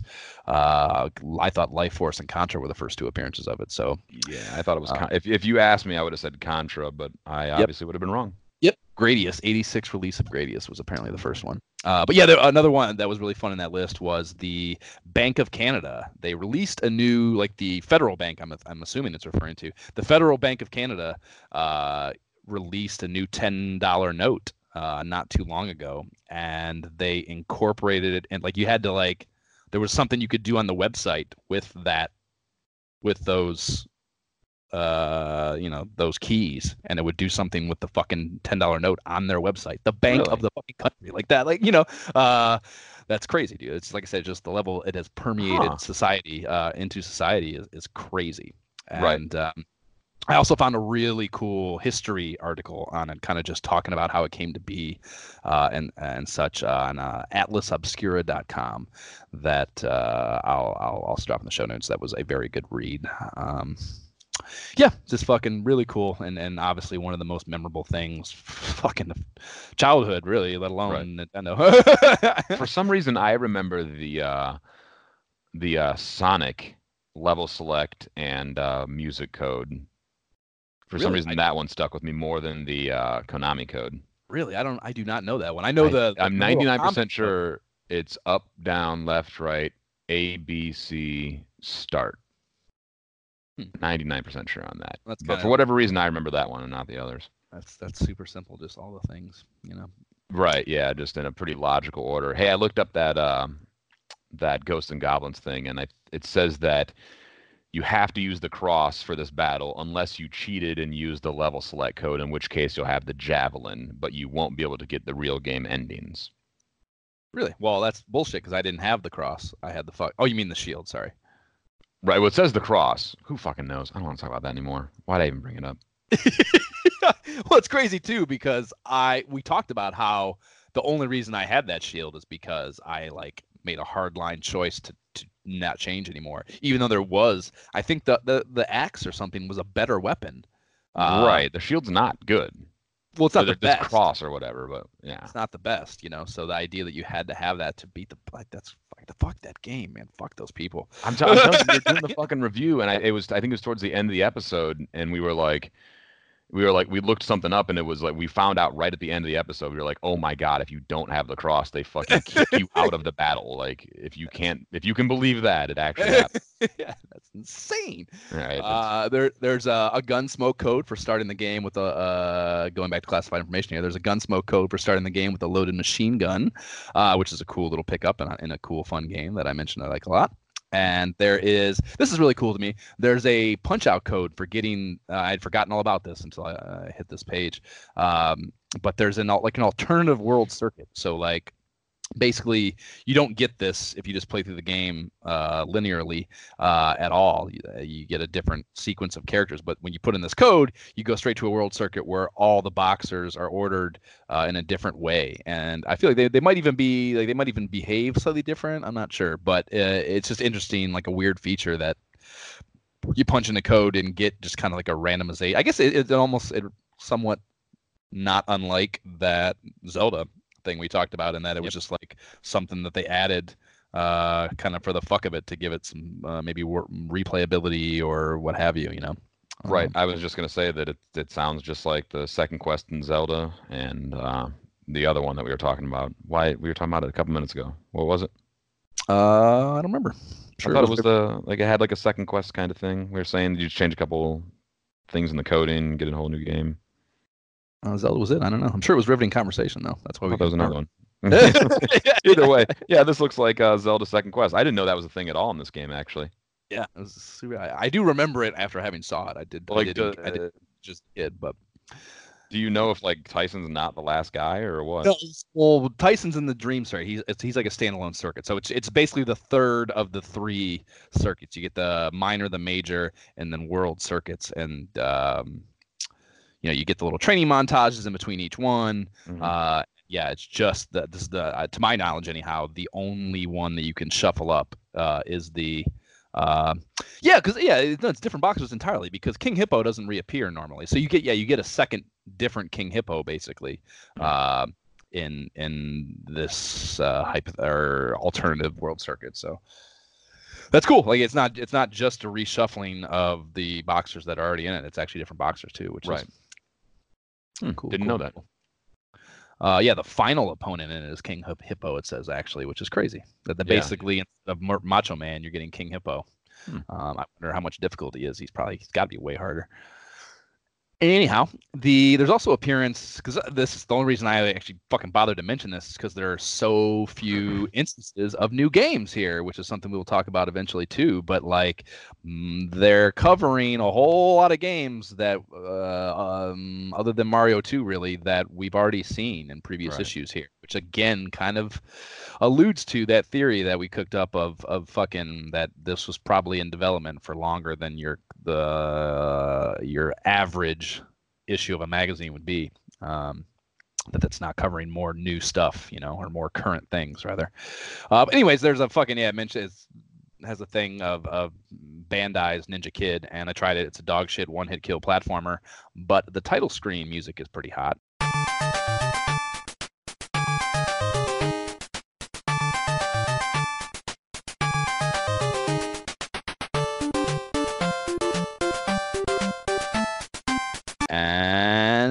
That kind of gets us. That's really all there is to talk about for classified information for me. If you, I don't know, had anything you want to talk about Ring King's blowjob shit again, maybe. Nope. I think, I that's think obvious. what they're showing. Or they show they have blowjobs featured, dude.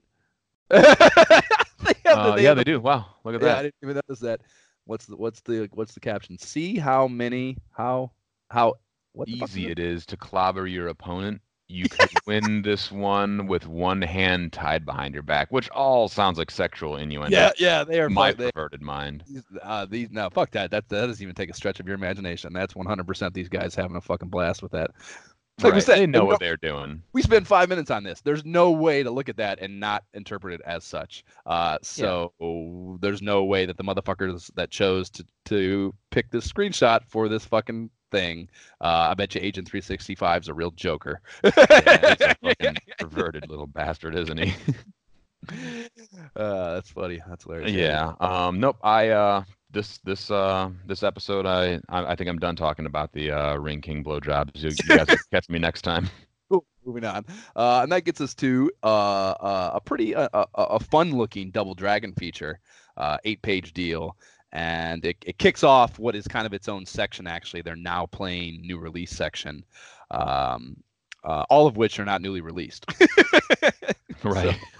so even think about that. uh yeah um and yeah the the fucking i mean other than we there was a whole feature in that one uh issue of nintendo fun club news on double dragon already a lot of which used this art too which i said was cool then it's cool now still but uh as far as having shit to talk about not really um even though this is eight pages. And it, i mean it is it's more in depth. I mean that was just a two page kind of preview feature uh, that used the same artwork. And this is you know they actually have maps and they show you fucking individual things much like uh, we talked about with with mario kind of the they have the whole fucking things uh, the screenshots and all that. So it's cool and and and, and in depth and all that. And if you wanted fucking to play double dragon and needed tips this would probably be very helpful.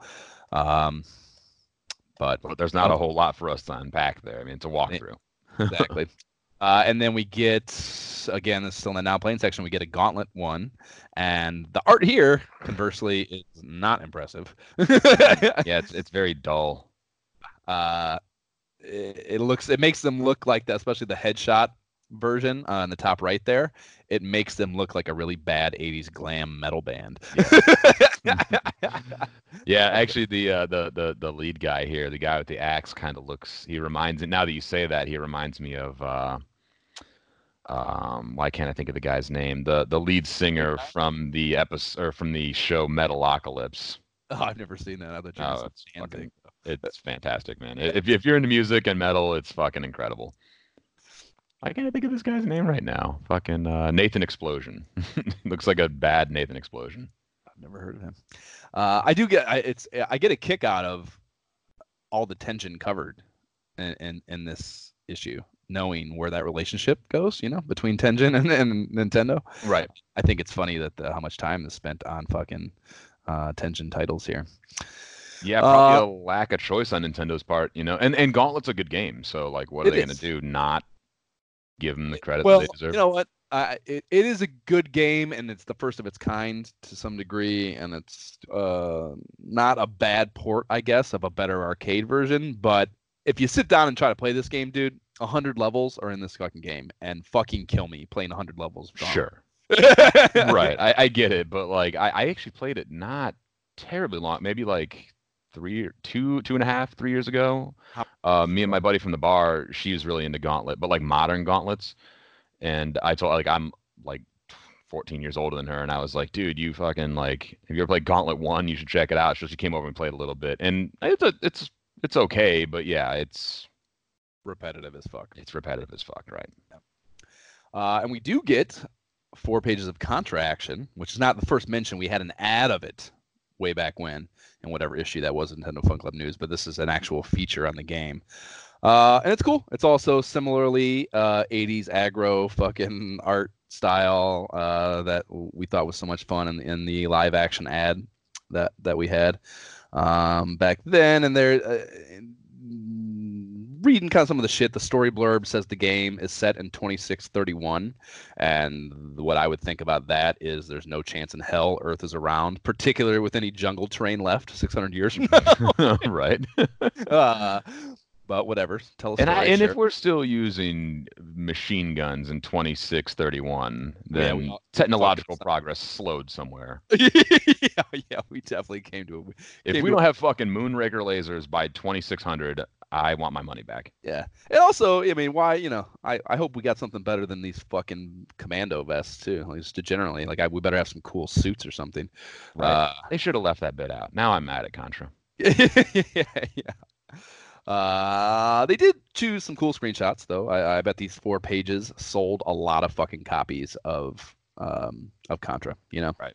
Like, there's this looking at this again. If you don't know shit about it, like that screenshot of the fucking the.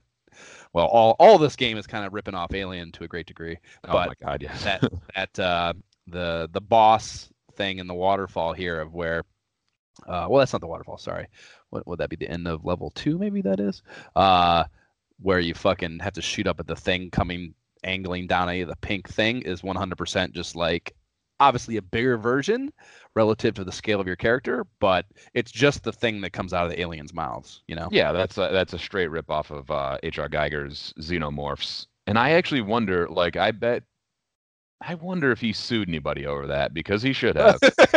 yeah, because like they really ripped off his shit pretty hard.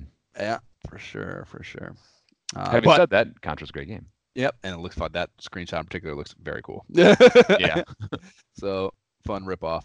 Uh, the last thing uh, in this section is um, another look at the game show combo of Wheel of Fortune, and it's a little more uh, kind of in or Wheel of Fortune and Jeopardy actually, and it, it's kind of uh it's a little it's obviously a little more in depth. Like you said, these are now playing as opposed to previews. These are actual features on the games, and they want to show you more of them when they do in all these. So there's actually screenshots of partially solved Wheel of Fortune puzzles and Jeopardy questions, and they put answer keys at the bottom for those screenshots. And I think that's a really valiant effort of communicating the game experience by way of the pages of a magazine. You know, like Right. uh, we've already said these games. There's only so much that you could mm, en- enjoy or say about them, but uh, it is a cool, you know, magazine layout choice, design choice, or whatever to have like basically try to work the function of the game show into pages of a magazine. Like that's a good job. You know. right. And like, why not?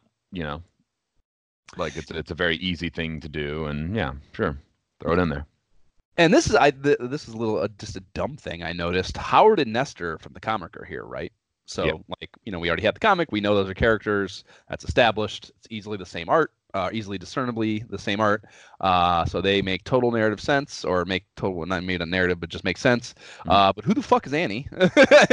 uh, I tried poking around for appearances of her in the comic, and I couldn't dig anything up. So I thought maybe that was like foreshadowing for a character that will be revealed later in the comic Yeah. strip but I couldn't find a single one that mentioned her uh, via Google keyword, anyways. And yeah, what the fuck? Who is Hmm. she? How did they? Yeah. Where does she come from? uh, I didn't do all that research myself, but looking at this, I recognized Howard and Nestor. Uh, I figured that Annie would be a character uh, in that, and you're telling me it's not? Because Annie could have easily been like, you know, Nintendo's attempt to get girls Of course, involved. right? In, And, and I would say, looking at it, she seems to have an uncanny resemblance to Nestor, so maybe an older sister character makes a lot of sense. Um, but yeah, couldn't find anything. apparently not. Where were you at in 1988 when this was being done? You could have fucking helped. Uh, you could have helped us out here. Yeah, I don't know. Fucking, uh, you know, fucking I was busy writing letters to Wolverine or something. I'm not sure. I, I'll tell you where you're at. You were on State Route 511 outside of Oberlin, Ohio, fucking around with a Nintendo in this magazine. Uh, well, no, I wasn't. I didn't have this issue as a kid. But Maybe. anyhow, that's it for this section. Moving on.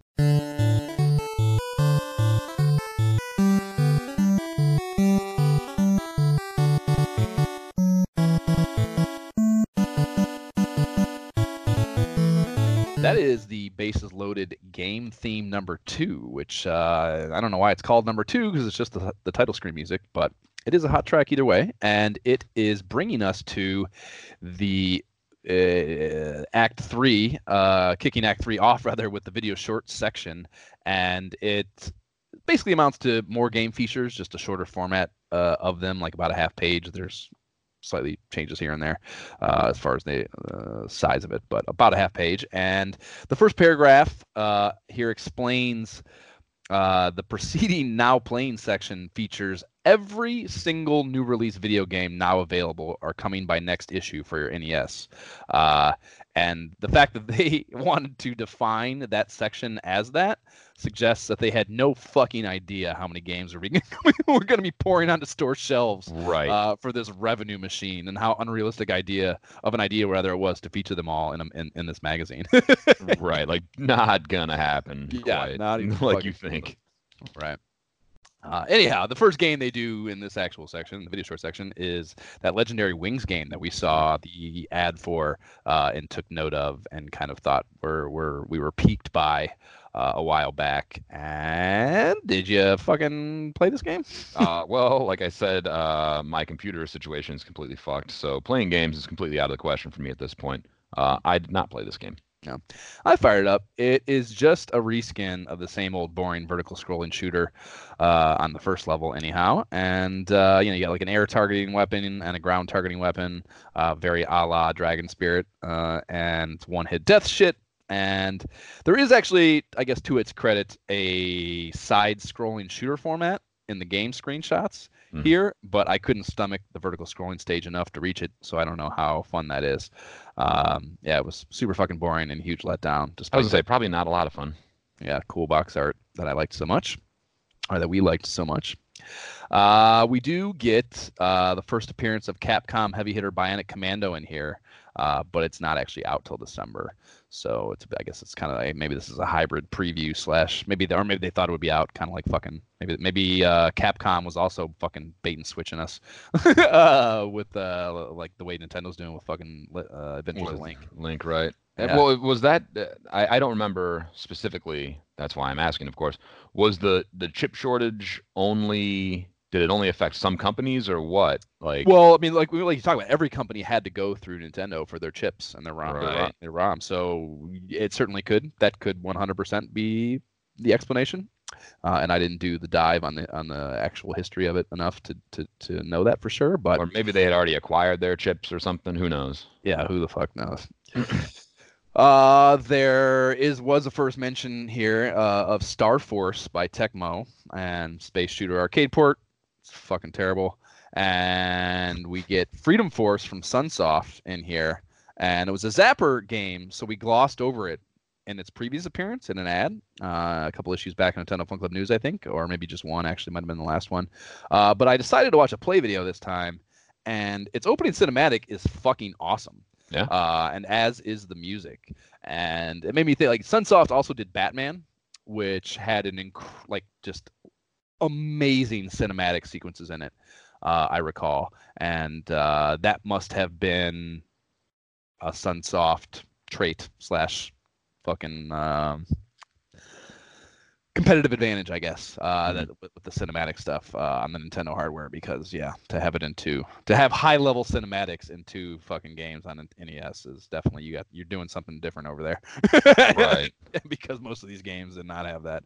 Uh, we talked about how amazing the Ninja Gaiden was, Gaiden, Gaiden, Gaiden. Whatever uh, cinematics are, you know, that was that was not a common appearance by any length.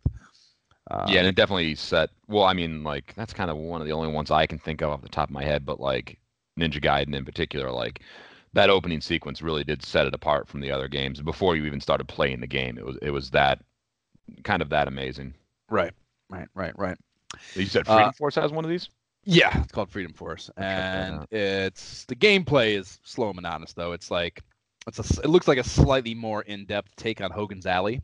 Uh, where you're kind of getting like you're, you're the the level I was watching is an airplane and you're kind of tracking along the side profile of a of a of an airplane and the, there's a bunch of doors on it that are randomly flying open and the door opens and then you get a, like a, a, a, brief second of just empty doorway and then maybe a baddie will pop up or maybe a hostage and like there's that's happening all the time all over the place. So like the whole mm-hmm. challenge is like are you shooting the right things basically? Right. Just, are you shooting just, a woman holding a baby or a fucking bad guy? Yep and, and that's that's like hogan's alley with a plane basically, and it was yeah slow and fucking not really that good looking. So kind of a bummer because they like I said the, the the cinematic shit was cool, but the gameplay was not.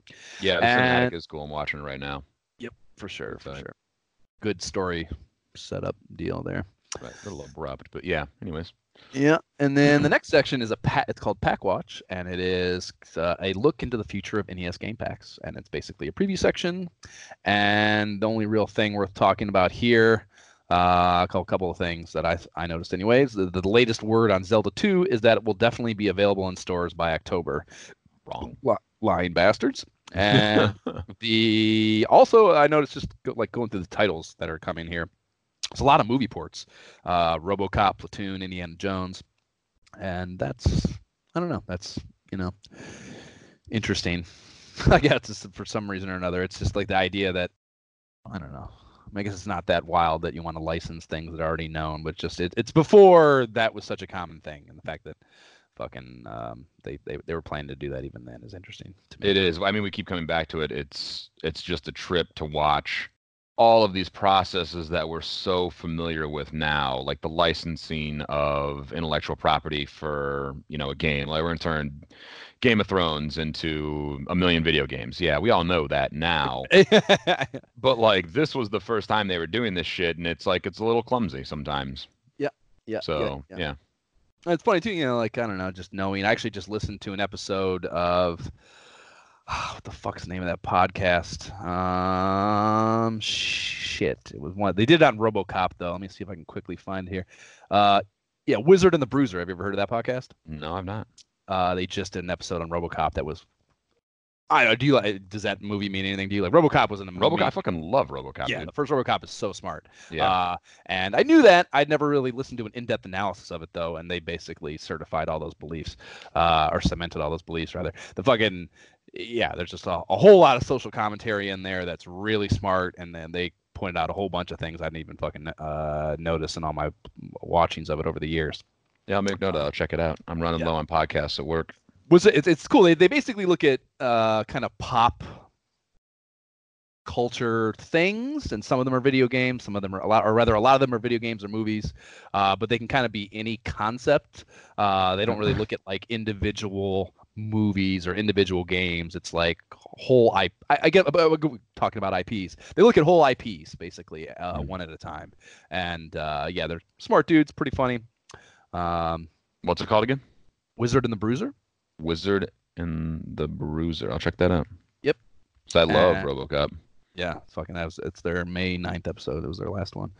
Uh that's good. I've actually been listening to a lot of Time Suck too. I told you about that. It's another history podcast that uh not quite as in depth as uh Hardcore uh, history. yeah, as Dan Carlin's one. Um, but close. Like it's definitely very well researched.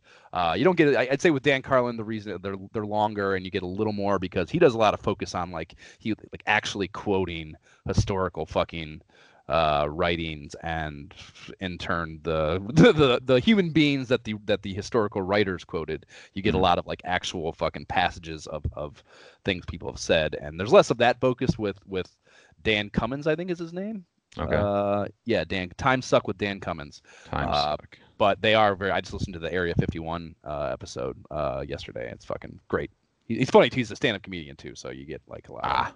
Of, you know, funny commentary on these cool subjects that are well researched. He has a team of people that researches it, so it's not just you know an asshole kind of riffing on it like we do. It's actually like really well, res- real, well hey, two well people is a team too. yeah, for sure. Uh, anyhow, back to Nintendo Power. The uh, after Pack Watch, we get uh, finally some swag.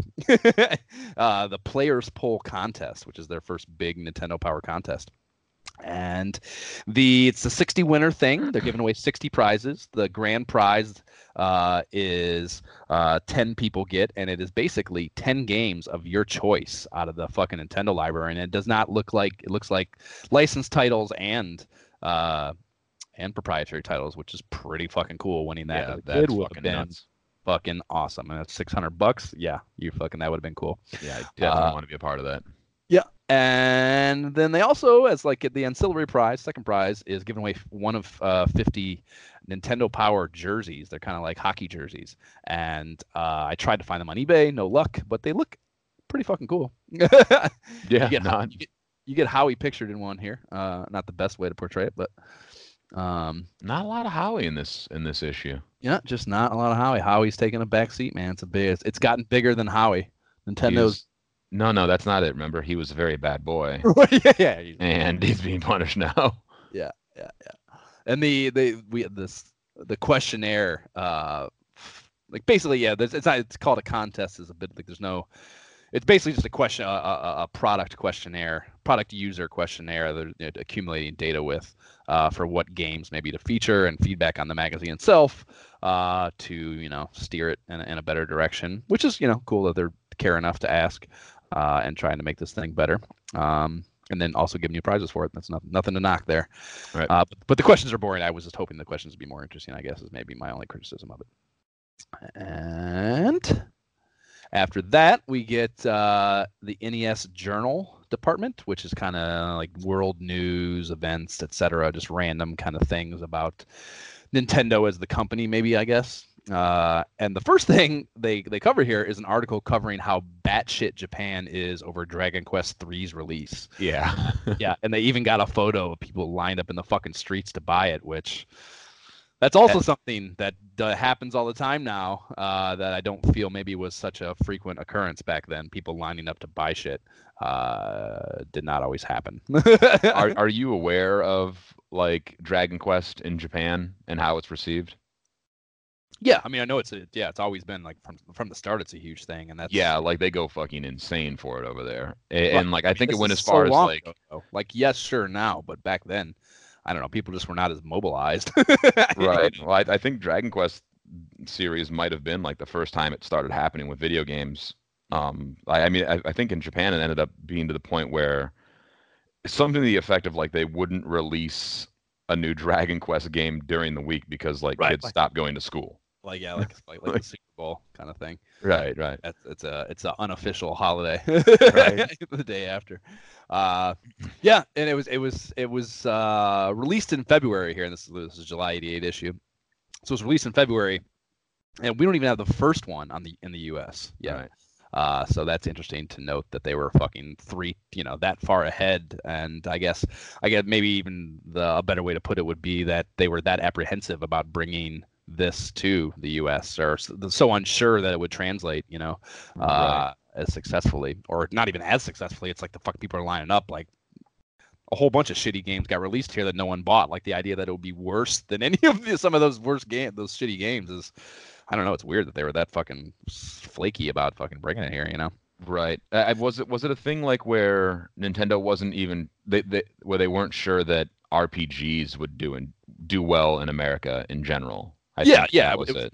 For sure, but still, that's what I mean. Like, like that, sure, it's a new game format, but again, like, ugh, I don't know. I just don't know. Like, it's not. They're not even developing. Eh, I mean, yes, they have to spend money to localize it and translate it, etc. So it's not Right. like it's just a fucking oh, just fucking put it on Free, right. Yeah, it just put it in a different box and we're good to go. It does cost money to, to bring it over here, but I can't imagine. I guess the, you know there's a lot of texts that are not not in other games that would have got ported. I don't know. I'm sure I'm sure they have their fucking reasons. They had their reasons, right? They're Nintendo and we're not for a reason. right. So, but it, it- I do find it interesting, and I feel like the box art shown is uh, very similar to the to the Japanese box art for the newer ones too. Like Mhm. uh yeah kind of that anime dragon ball z thing going on Yep. uh is still is still very much the case with the new ones when i see them um and even and, and, you know it's funny too i guess maybe worth noting that they in that localization they were very careful to differentiate it you didn't get this kind of artwork for the us releases early on you got very different uh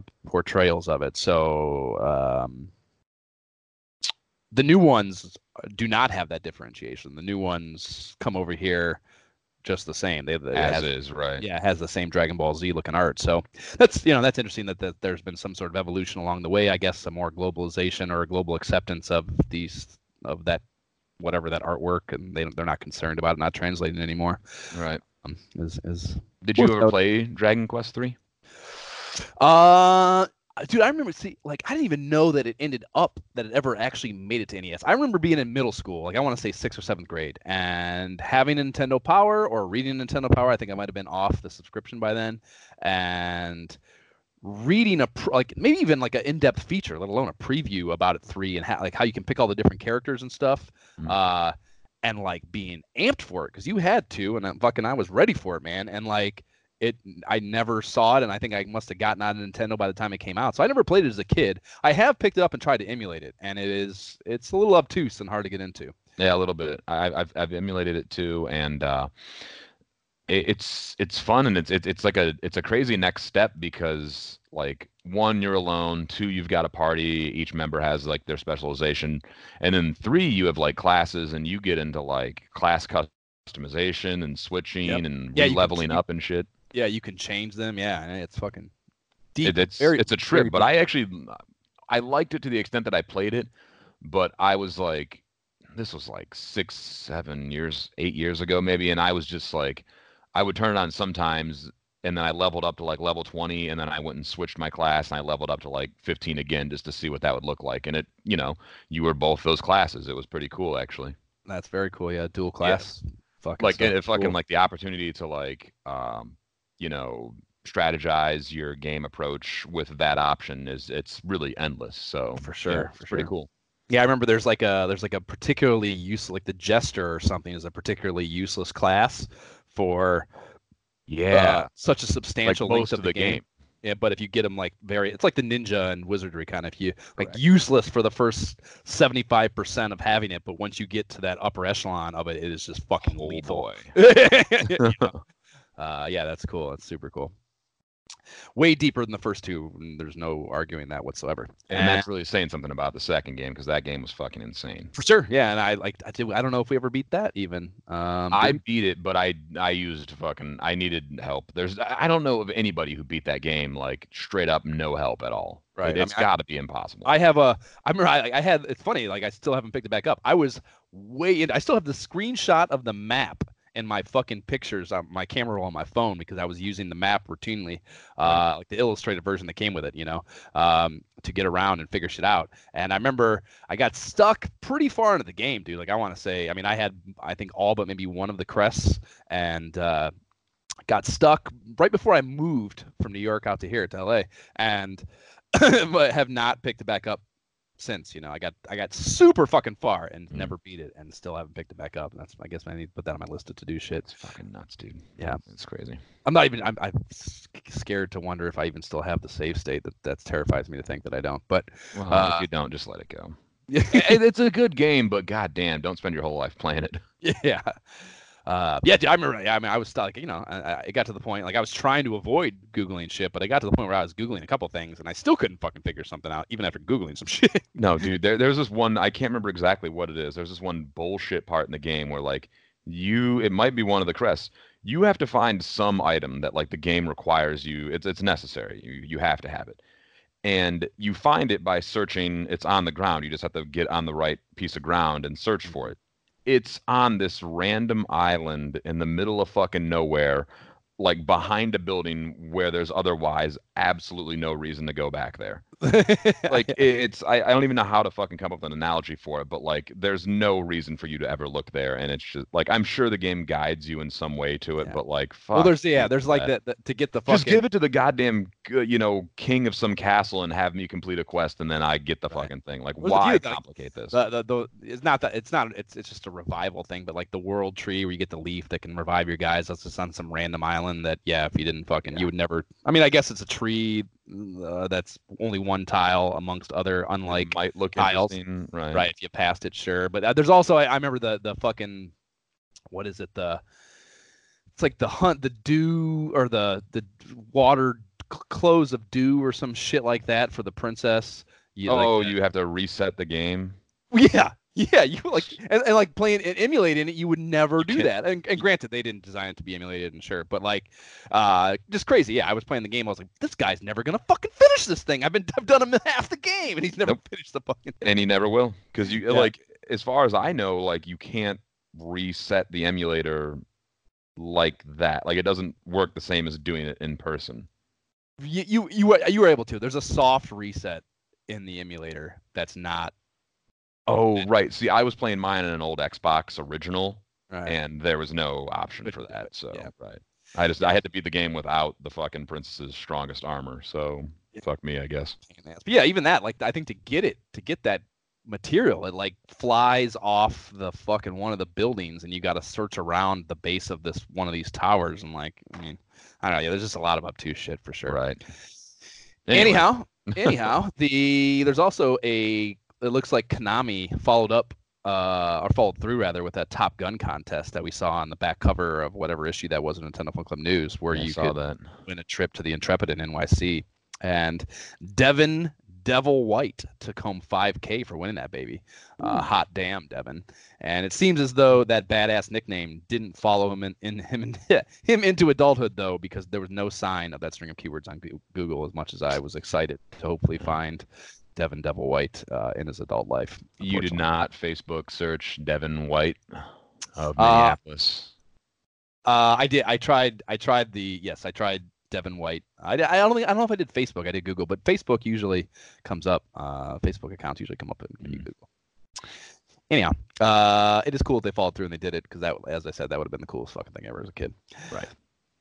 Uh, and they did. They it was four people they they took there. Like that's you know it's weird because four people isn't like it would have. It probably was a little depressing, man. Because like no one else would have went to that. You know what I mean? Like like What you do don't mean? have a if you don't have a bunch of people watching that happen, it's kind of just depressing. It's just like four kids and their parents. It's kind of like the- hanging out. Yeah, and they're and the administrators on the thing. I don't know. It's, it feels like something that needs to have an audience, you know, uh, to really be as I don't know the way it should be. It feels like it should be watched by people. The idea that just happened and only like twelve people know about it in the universe, Right. you know, and not to mention, like one of these guys is. Uh, I mean, I'm assuming that Mr. Yamaguchi is Japanese. Like now, he's just like he doesn't even really speak the language. He's just hanging out with these other people on this fucking aircraft carrier. Like, what am I even doing here? yeah, Like, he can't even really talk to people. You know? yeah, it's probably well. He, I'm sure they had someone. I'm sure he spoke just fine English. Shouldn't assume I- that just just because he's Japanese. I am not saying that because he was English. I'm saying that the the language barrier would have made it annoying. It would have made it like he probably didn't want to be doing that, and now he doesn't really speak the language that well, and he's hanging out with a bunch of fucking kids. Like he doesn't want to be. It's just weird. Like It's weird for sure. I can imagine he didn't want to be there. for sure. Uh, um, we also get uh, there's a movie section uh, featuring Vibes, Pee Wee's Big Top, and Eight Men Out, and this was this was a weird thing to me. I was gonna say, did you not find this section really fucking weird? To, yeah, like, I, like I get strange. yeah, and I get that Cyndi Lauper, which she's the one, she's the one of the stars of Vibes, uh, which that's a movie I'd never heard of, by the way. But uh, I, you know, I don't have to know of every fucking teen pop idol movie that happened in the '80s, uh, as, as as dialed in as I was. uh, that I get that she's a big pop idol deal, you know, but psychic, like they're psychics, and it's romantic comedy, also starring Jeff Goldblum, is a fucking weird thing to put in a kids magazine to me. A super Right. weird choice for a movie, even with the pop idol component of it. Uh, and the same goes for Eight Men Out. Uh, even if it is baseball themed, like it's not really a baseball movie. It's more about a gambling scandal that just happens to take place in a baseball setting, and that is a very adult concept. Uh, the idea of like throwing games and fucking taking payments under the table because they weren't making enough because the fucking teams it wasn't unionized and they didn't treat baseball players with any fucking respect yet. Uh, that's a very adult uh, concept uh, to be fucking featuring in a magazine. The Pee Wee Playhouse, sh- sure, like that. That's a movie. That's a kids movie. That, a kids movie actually that I liked a great deal. I liked those movies a lot as a kid, but the other two were fucking weird choices to me. Very, very weird choices. it's strange. It like the, it, this whole thing was kind of weird to me. Like movies in general in a fucking video game magazine was just like I don't know. It's bit, weird. But I mean, that's you know, again, we okay, you want to really pick that apart. Like we already said, uh, video games are a new idea still. So like trying to like what you know, give it. I don't know. Not that they, I don't know, just trying to find like Common uh, ground. Common ground. Yeah, exactly. Like, Like, they do both happen on a screen. Right. Exactly. I Yeah, get it. it's it's a yeah it's just something to um try to i guess associate with to in an effort to make video games a more mainstream thing you know maybe Right. Like if you're looking at like a parent who might be paging through this, like, look, you put movies in a VCR and watch a thing on a screen. Your kids are just putting Yeah. a game in a fucking thing and playing a game. just- these are just tapes too exactly. Yeah, that's a Yeah. good way to put it. Uh, and then you get, and, and a further effort towards that, you get a celebrity profile section here. Uh, and it's on power sibling couple Kirk and Candace Cameron. Uh, Kirk was on Growing Pains, Candace was on Full House. Uh, and I bet those fucking pricks had a very enviable NES cart collection. I would, I would imagine that uh, that growing pains money probably buys you a pretty hot Nintendo setup. For sure, for sure. I guarantee you they had that. Uh, It, uh, definitely had your little cart, that little cart thing that you had. Yeah, they probably had each. They they probably each had their own. They probably Oh. had like dueling Nintendo setups. If if they didn't, then what are they even doing?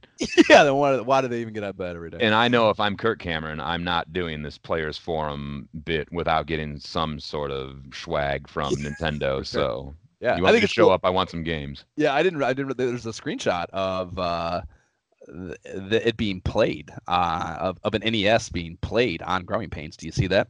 I do see it. Yeah, in the bottom right there. That's uh, you know, uh, again, going what we were just talking about, like the fact that it's not mainstream, and then Nintendo became such a big thing that there were crossovers. You know, the fact that that, that television writers and a television, sh- a network television show took the fucking time, uh, effort, and even just awareness uh, to put Nintendo To in. write even, that even- in. yeah, um, is is interesting and, and of note. Yeah, I would like. I'd have to. I'd have to stop and think for a minute to think like what an analogy would be like today. You know, like the you know the show just put in, you know, like know, Bitcoin. yeah, Bitcoin or like Instagram or something. Like Right. you know, like the characters are browsing Instagram. Like it, it is kind of crazy to see it work through, um, at at its early stage like that. Yep, yep, yep, yep. And after that, we get the mailbox, uh, which is letters from the players, of course, and um, things to talk about. here. The, the the second letter from Mikhail Johnson in Durham, North Carolina, sent, uh, or the letter that uh, he she did send is a verbatim transcription of. Uh, what has to be the Legend of Kage instruction manual. There's just like this wild praise uh, for a game that is fucking awful. Uh, and I just feel like there's no way a independent third party human being writes that level of praise about that game to the magazine here. Uh, you know, we've talked about before how sometimes the ma- the letters feel just like I don't know, like uh Contrived. yeah, and yeah, contrived, intentionally injected fucking sales pitches for for things. Like I feel like someone over at fucking whatever whoever made that game, Capcom or something, sent sent this in because it is not a good game Yeah. and it's like overwhelming praise for it. Uh, Videoizers is a such a good example of how unfunny and dumb children can be. It's it's uh, like a Nintendo, one of the Nintendo fun clubs basically. That's what they call themselves. And uh, this what one, two, three, four letters in here on on the first page. Uh, the letters from the Videoizers, and it's just like I don't know, kids who kid creativity is just you know just not there. just right. not quite there. uh, not quite there. Yeah, I Uh, didn't read that one specifically, but that seems yeah. They tried. We'll put it that Yep. way. Uh, there's a Rygar letter from Bill Harrington in Milford, Ohio. I saw that. I was Uh, going to mention it. Go Ohio. Yeah, uh, that also has uh, the cadence of having been written by someone who has maybe some bodies buried in their backyard. Uh, it's like a I don't know, it's a little obtuse. Uh, the language and the cadence of it is is very I don't know, just not how normal human beings communicate. I felt like. Uh, but that's really, you know, we fucking read enough these letters. They're kind of all the same at this point. There's not really much else to say there. We got after that the NES Achiever section, high score shit. Uh, and it gives a. Uh, I, I did get first of all, you get a Howie appearance, so I guess we've established that that's worth talking about here um, now. But the uh, it gives uh, the Boy Scouts a shout out um, in the picture, taking instructions and mentions to be prepared, which was their motto. The Boy Scout motto was "Be prepared," and I thought Oh, that that's right. That's your little thing, isn't it? yeah, that they they cited that is is funny to me. It did not stand out to me because I was not in Boy Scouts. Yeah, I was until fourth grade. I quit because The Simpsons were on the same night uh, as the meetings were, Mm. and it was more important only so much time in the day. Something's got to go. Fucking Boy Scouts. got to prioritize. And after that, there's yet another uh, reader section called Video Spotlight, where really egotistical children write in to boast about how lit they are at Nintendo, uh, which is something we've seen before.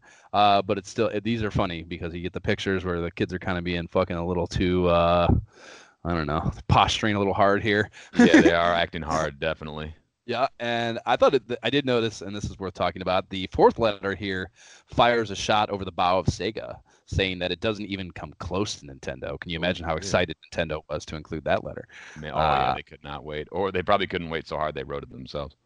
yeah, one or the other. And also, what the hell is that diagram pictured on the second page there? I tried Yeah. zoom, I tried zooming in on my fucking reader here and uh tried really hard to parse it, but I couldn't make heads or tails for my life.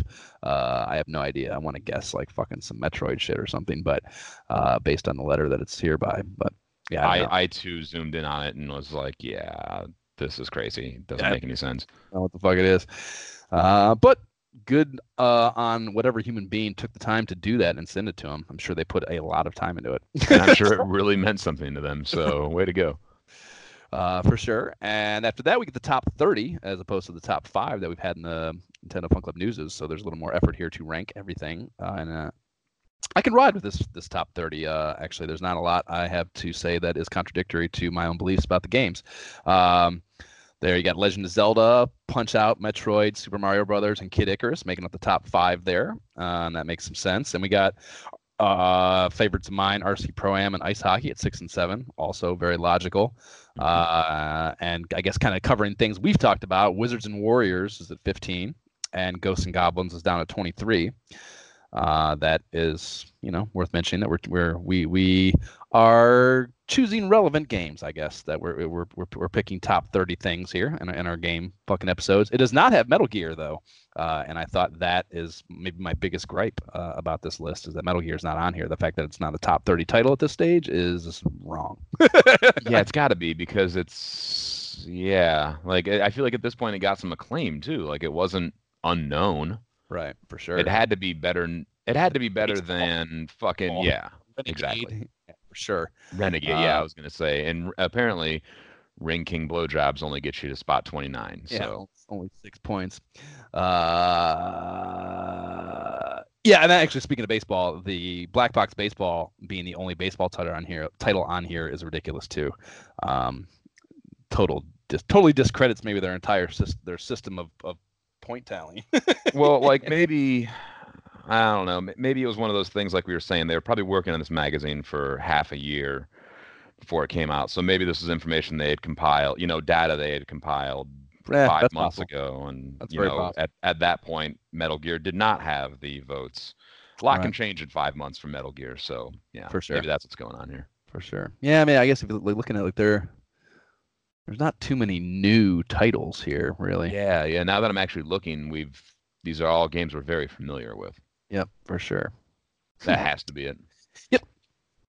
Um, anyways, good for them for doing a top 30 instead of a top five. It also shows, like, you know, I don't have to say it, but I will. It shows, you know, how much bigger they as a brand and as a, Right. um, you know, as vi- video games themselves are getting. You know, we don't have to do a top five. We've got so much more than that now. We've got 30. So right. not just 30 games, but like, you know, that's, we've got 30, 30 worth talking about. Yeah. Worth talking about. Exactly. Yep, and that it's it's on the on the back side of, of you know it's a two page spread for the the main top thirty thing, but on the back side they have a one page deal that and I think we've mentioned this before, but like I don't really understand exactly what it means or how it correlates to that. I'm assuming aggregation uh, of the main list there, or how it gets aggregated rather into that main list. But you have three separate lists on the back here: the players' picks, the pros' picks, and the dealers' picks. And you know those are kind of self-explanatory how those categories are divided up. But you know, I wonder. I've, I've always wondered how exactly it translates to what the because like the you know if you look at the it actually lists the they list points point numbers on each game in the main top 30 list here. Right. You know, Zelda has 214 points, Tyson's 198, Metroid 138. So how the fuck do those line up? None of those number like you know exactly where do those numbers come from? Like what is it some sort of I'm sure it's some sort of weighted average of some kind you would think, but what what I can't I can't imagine what I can't envision what the fucking math actually is looking at the the individual lists on the back here. You know, right. I have no I, fuck- I'm, I'm not sure. I mean, I, this is, uh, I don't know. yeah, there's just it just doesn't. I don't know. Yeah, I have no idea. I guess it could um, fucking be literally just yeah the weighted average, like literally every vote cast, and somehow that averages out. But I don't know. I feel like only 200. The number 214 coming out of Legend of Zelda for the players is 1436. Uh, 323 on the pros picks, dealers picks 325. How the fuck does that average out to 214? This is just no way. you know. Right. Yeah. Yeah. I didn't spend that much time looking at it, but yeah, that doesn't make a lot of sense. But Yeah. really, all it is is just a list of games that people like. Yep. You know, basically saying you should definitely check out uh, Raid on Bungling Bay, which I've never heard of. But there it is uh, in the uh, pros picks towards the bottom. So I would say, yeah, and that's actually probably something we're saying. I would say my, I, I probably personally most align with the pros picks. Uh, I guess it's not surprising that we wouldn't align with the fucking dealers picks. That's all about sales, but exactly. Um, and players are those are just people, and people are idiots. So right, ex- yeah, exactly. The pros definitely are probably the the, the more highbrow of the list. right. So maybe it's just fucking wishful thinking that I align with that. Anyways, uh, the next thing is a kind of like a next issue preview, and they tell you that we're going to be getting into Simon's Quest, Bayou-Billy, Bionic Commando, and then we get that Howie letter that I talked about earlier. Uh, Hallelujah fucking Luya. Uh, he spends time saying he had a hard time explaining Wheel of Fortune uh, to Nintendo of Japan, which is interesting that it's to think that it, it's not a show over there, so they didn't know what the fuck it was. And we've already talked about how badly they want to fixate on these two games. Uh, um, Why are you still talking about this, Howard? right? Stop yeah, talking about Wheel of Fortune. We get it. yeah. Uh, it's it's just funny though. The, the, it is a funny thought to me. Some American in a room full of Japanese businessmen uh, trying to explain something, some dumb American fucking television show, and why it's going to make a video game, a great Right. video game that we need to fucking have, uh, is a really funny thought to me. Um, especially that. mind Wheel of Fortune. I'm sorry, go on. I was I cut you off mid sentence. No, no, just I mean, especially Howie of, of all people doing the explaining. Right. Yeah, the character I've built in my head, eh, he's having a hard he's having a hard time explaining this to these Japanese businessmen. yeah. for Uh. I like Wheel of Fortune as a as a game itself, but like it just doesn't. I don't know, man. It, it's it's a weird video game. I know why they were doing it, but like Howard should have let that one go. yeah, yeah. yeah. And I Uh, wonder. I don't know anything about Japanese language, but I I wonder if like if their written language works like ours. You know what I mean? Like if, if they have letters, or if I- they have more like, or I should say characters, or if they have more like, you know, like a Yeah, no, symbol that, yeah. Yeah, it's. I mean, it's yeah. It, it is a symbol-based, character-based language. That's that's different. I think where there's, you know, to my understanding, most of the Asian languages have kind of uh, summates what we would amount, what we would think of as letters, into kind of more maybe phrases or passages to a little bit. You know, so it, it probably is a little tougher to fucking. Right. They probably can't. Not that they don't spell things over there, but like it, it, if it doesn't work the same way, I could see how that would be a little tricky. tricky. Yeah, and I'm sure like he's probably, you know, given Nintendo of Japan is the parent company and he's running the show over here with uh, Nintendo of America in a lot of ways, he probably made some effort to learn Japanese and he's probably over there fucking stumbling through it. Yeah, using right, not saying shit right, and- right. And these these Japanese guys like, what the fuck are you talking about? yeah. What the fuck? Like, please, what the fuck is Figure a letter? Mario. Stop it. Shut the fuck up. I don't care of that, this shit. Please go away. Uh, lastly, he's got a postscript in here saying he's working real hard on Zelda 2 as if he's doing it by himself, uh, but that it's going to be great. So hold your horses. Um, on, on Zelda 2, he's giving you maybe that's you know this is probably one of the last things that went into this issue, and he was probably like, "Fuck, we put it. on." There's all these things about it coming out in the fall. I don't think it's gonna happen in the fall." Right. I better apologize ahead of time. Uh, the last But it thing, was I- great. Thanks, Howard. That's a good game. yeah, you Thanks did. for all your hard work on it. Yeah, you were right. Uh, the last thing in here is uh, a two-page Nintendo Power subscription pitch that has some pretty fucking trippy art. Uh, it's those same three kids uh, that we saw in the ad at, in Nintendo Fun Club News Seven uh, that like had their dog with them over their shoulder. You know, it's the same three kids. Now they're like flying into their television with this really poorly photoshopped uh, copy of Nintendo photo of Nintendo Power in in his hand. Um, and yeah, it's just it's just trippy art. It's very trippy. Which is like a, you know, that was a thing in uh, the movie Poltergeist too. Like going into like, what was the the current obsession with going into the TV? Well, dude, Nintendo, it's you know, it's like the number one.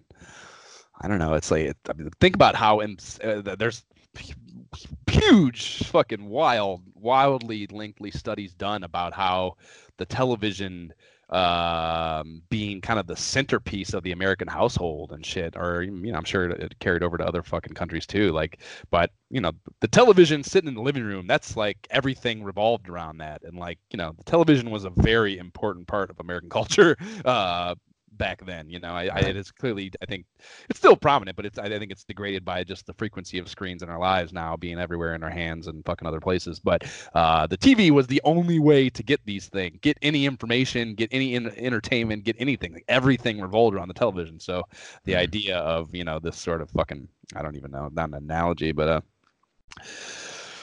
suggestive uh thing in the in, in artwork is is makes sense but it's still trippy looking to look at Right. Yeah, it's yeah, it is trippy.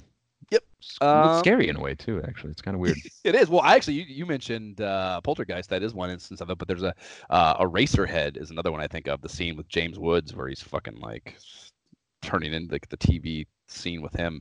Uh, and, and that movie is is a is a fucking really weird fix t- fixated on TV moment in, in cinema history too. hmm, I never saw that one. It's a weird, weird movie. Uh, that's all I have to say about Nintendo Power One. What about you, Jim? Uh, no, that was it. This one was a little boring. We talked about it before we got started, but we I kind of wanted to save it all for the actual episode. But yeah, just a little boring on this uh, or issue. It's not like we said. I think they were working out the kinks of the first issue, and maybe they didn't have as much to cover. This just seemed like a feeler. Um, you know, just figured out how to do it, and uh, I expect better better things from Nintendo Power in the future. Moving forward, yeah. I mean, uh, yes. Very simply, I would say it was a little bit of a drag. it, it know? actually was like I, I got st- I started getting into this, and I was just like, nah. God damn yeah. it. Like Yep. and, and it was fun because like it's Nintendo Power and we both have boners for Nintendo Power. Yeah. It it, it can't not be fun, but like this was not what as I fun as I thought it would be, right? correct. Yeah. this is not quite what I remembered. Yep. Yeah, and I, I mean, yeah, I think a, a, a lot of it's fucking kind of the. I, the- like I said, there's a lot of a lack of new material, and and, and that's fucking the, the biggest problem with it. And I think we already explained the fucking. And I really feel like that's going to clear itself up even by the next issue. Yeah, for sure, for sure. Yeah, I mean, uh, And like I- just fucking hang out like for people who are listening to this and like thinking, like oh then why should I even listen to it? Hang on tight. These things get fucking awesome. Like yeah, just are get really- me to the Final Fantasy one, dude. Yeah, fucking, fucking our goddamn shit's gonna explode. That'll be yeah. like a nine-hour episode, uh, which maybe isn't something for a listener to, look- to look forward to. But uh, anyhow, anyhow, that's Nintendo Power One. Moving the fuck on.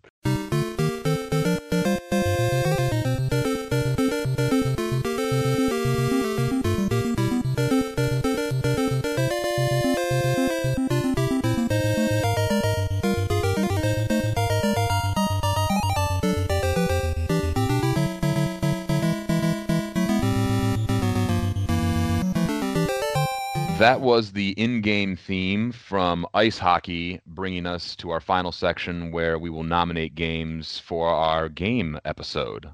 Um, yeah. Um. What do you? What do you? What are your nominations? I got, I got, I got as far as two, and I, I didn't. Like I said, this this this issue kind of bummed me out a little bit, so I think I kind of, in a way, phoned it in. But I got two. I got um in in there like the the most uninspired picks ever: Castlevania and Mario Two. That's as far as I got. Well, yeah, like you said, there's not a lot of options, but the that actually one of the like it's like uh things I aspired for this podcast to be and the way I wanted it to go and feel as we move through this whole fucking timeline here. One of the cool things I thought of was you know, you can only pick three games, or in our format idea, anyways. We can only pick three games from each of these, and like, it, for this one, it wasn't. Uh, this is not as as applicable, but uh, as we go, I expect that there will be games that we would love to feature or or, or go into, but aren't quite as good, or we don't choose for whatever reason, and then the idea of never coming back to them again is a little bit of a bummer.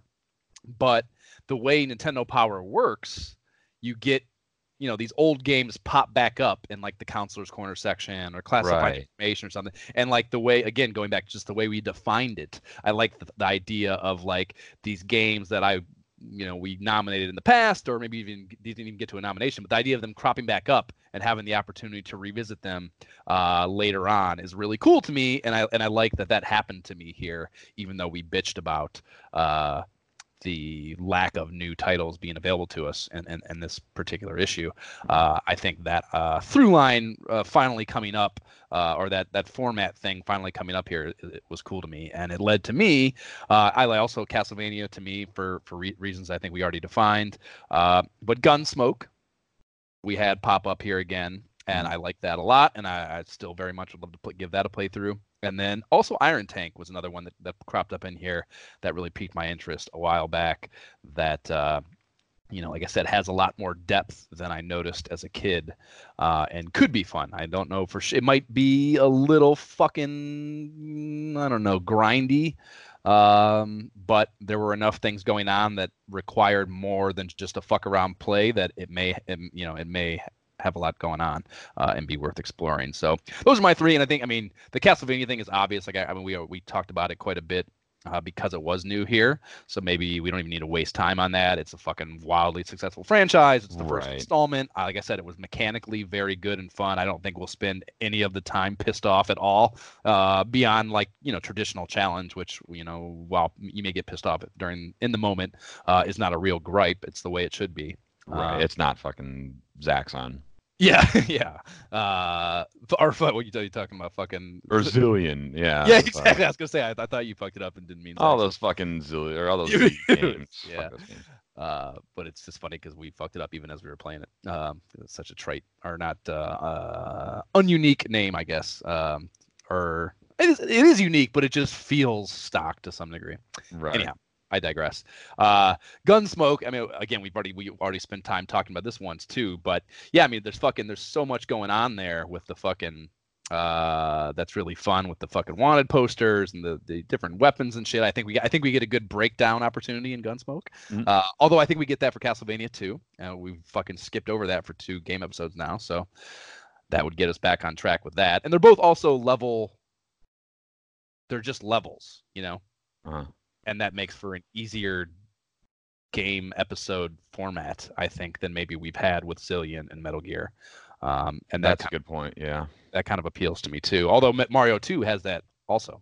Because actually, say what you will about Ghosts and Goblins, when we did that episode, having the levels actually made formatting that that you know episode that we did made it pretty easy. Yeah, for sure, for sure. you know? Yeah, And then we had these other problems with Zillion and Metal Gear, where our first correspondence were basically like, "How do we talk about this?"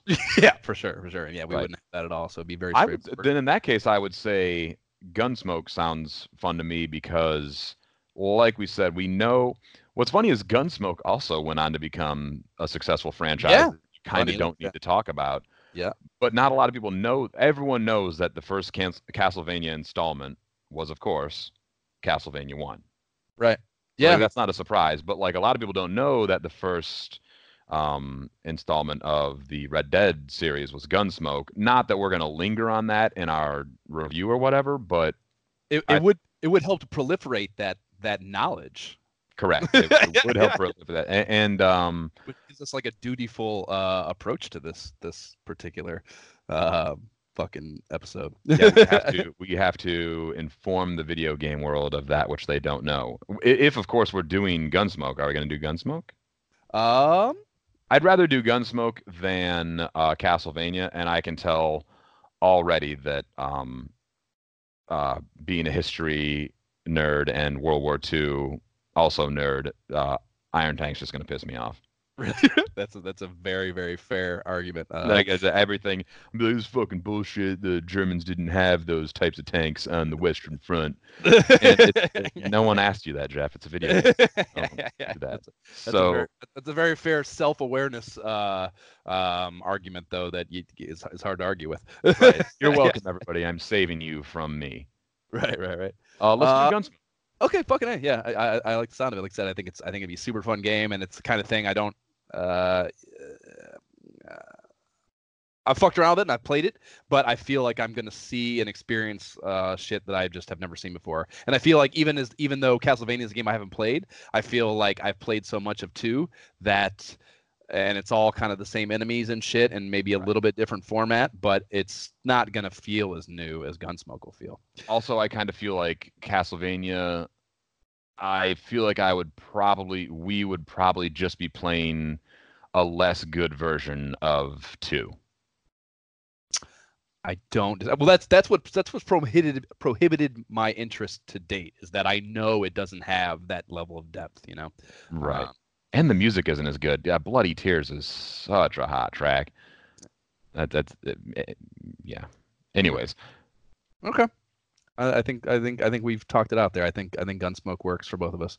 yeah Okay, fucking a. We're doing Gunsmoke next, and following that, we will be doing the the next uh, episode, or, or sorry, issue episodes will be or episode will be Sega Challenge issues four and five. So jumping back over to Sega now, and and, and are now ongoing volley between the two systems until we get GamePro in there to add a third. And that's that. Well, fucking, uh, you can subscribe to the pod on iTunes, SoundCloud, Stitcher, Spotify, Android, TuneIn, Podbean, bunch of fucking others probably, and whichever or wherever you listen to it. Uh, please rate and leave positive shit for us on there so uh, other people more easily are able to find uh, the podcast. And you can follow us on Facebook. You can email us at isohpodcast at gmail.com to talk to us privately. And you can also pull up some gameplay videos on YouTube at youtube.com forward slash Josh Folan. We have our Discord going. No one's ever in there, but hell, someone starts listening to this thing. Maybe there will be. And then I'll be bugged by it. Jab won't be. Uh, because, Jab, what are your socials? Uh, you should not follow us on Facebook. You should delete Facebook. And uh, I don't have any socials. Uh, yeah, fuck those things. You? Okay. I, I do have socials. Uh, still fuck those things, but I have them. Uh, my Twitter is at Josh Folan. My Instagram is at my shift key is broke. And I guess uh, it's worth mentioning that I just had a film come out. Uh, it's in New York and some other Santa Fe and Michigan, some other places in theaters, and it'll be going other places hopefully if it does well this week. So Ask for Jane. Please look that up. Uh, askforjane.com uh, if you're into movies. Yeah. Okay. Bye.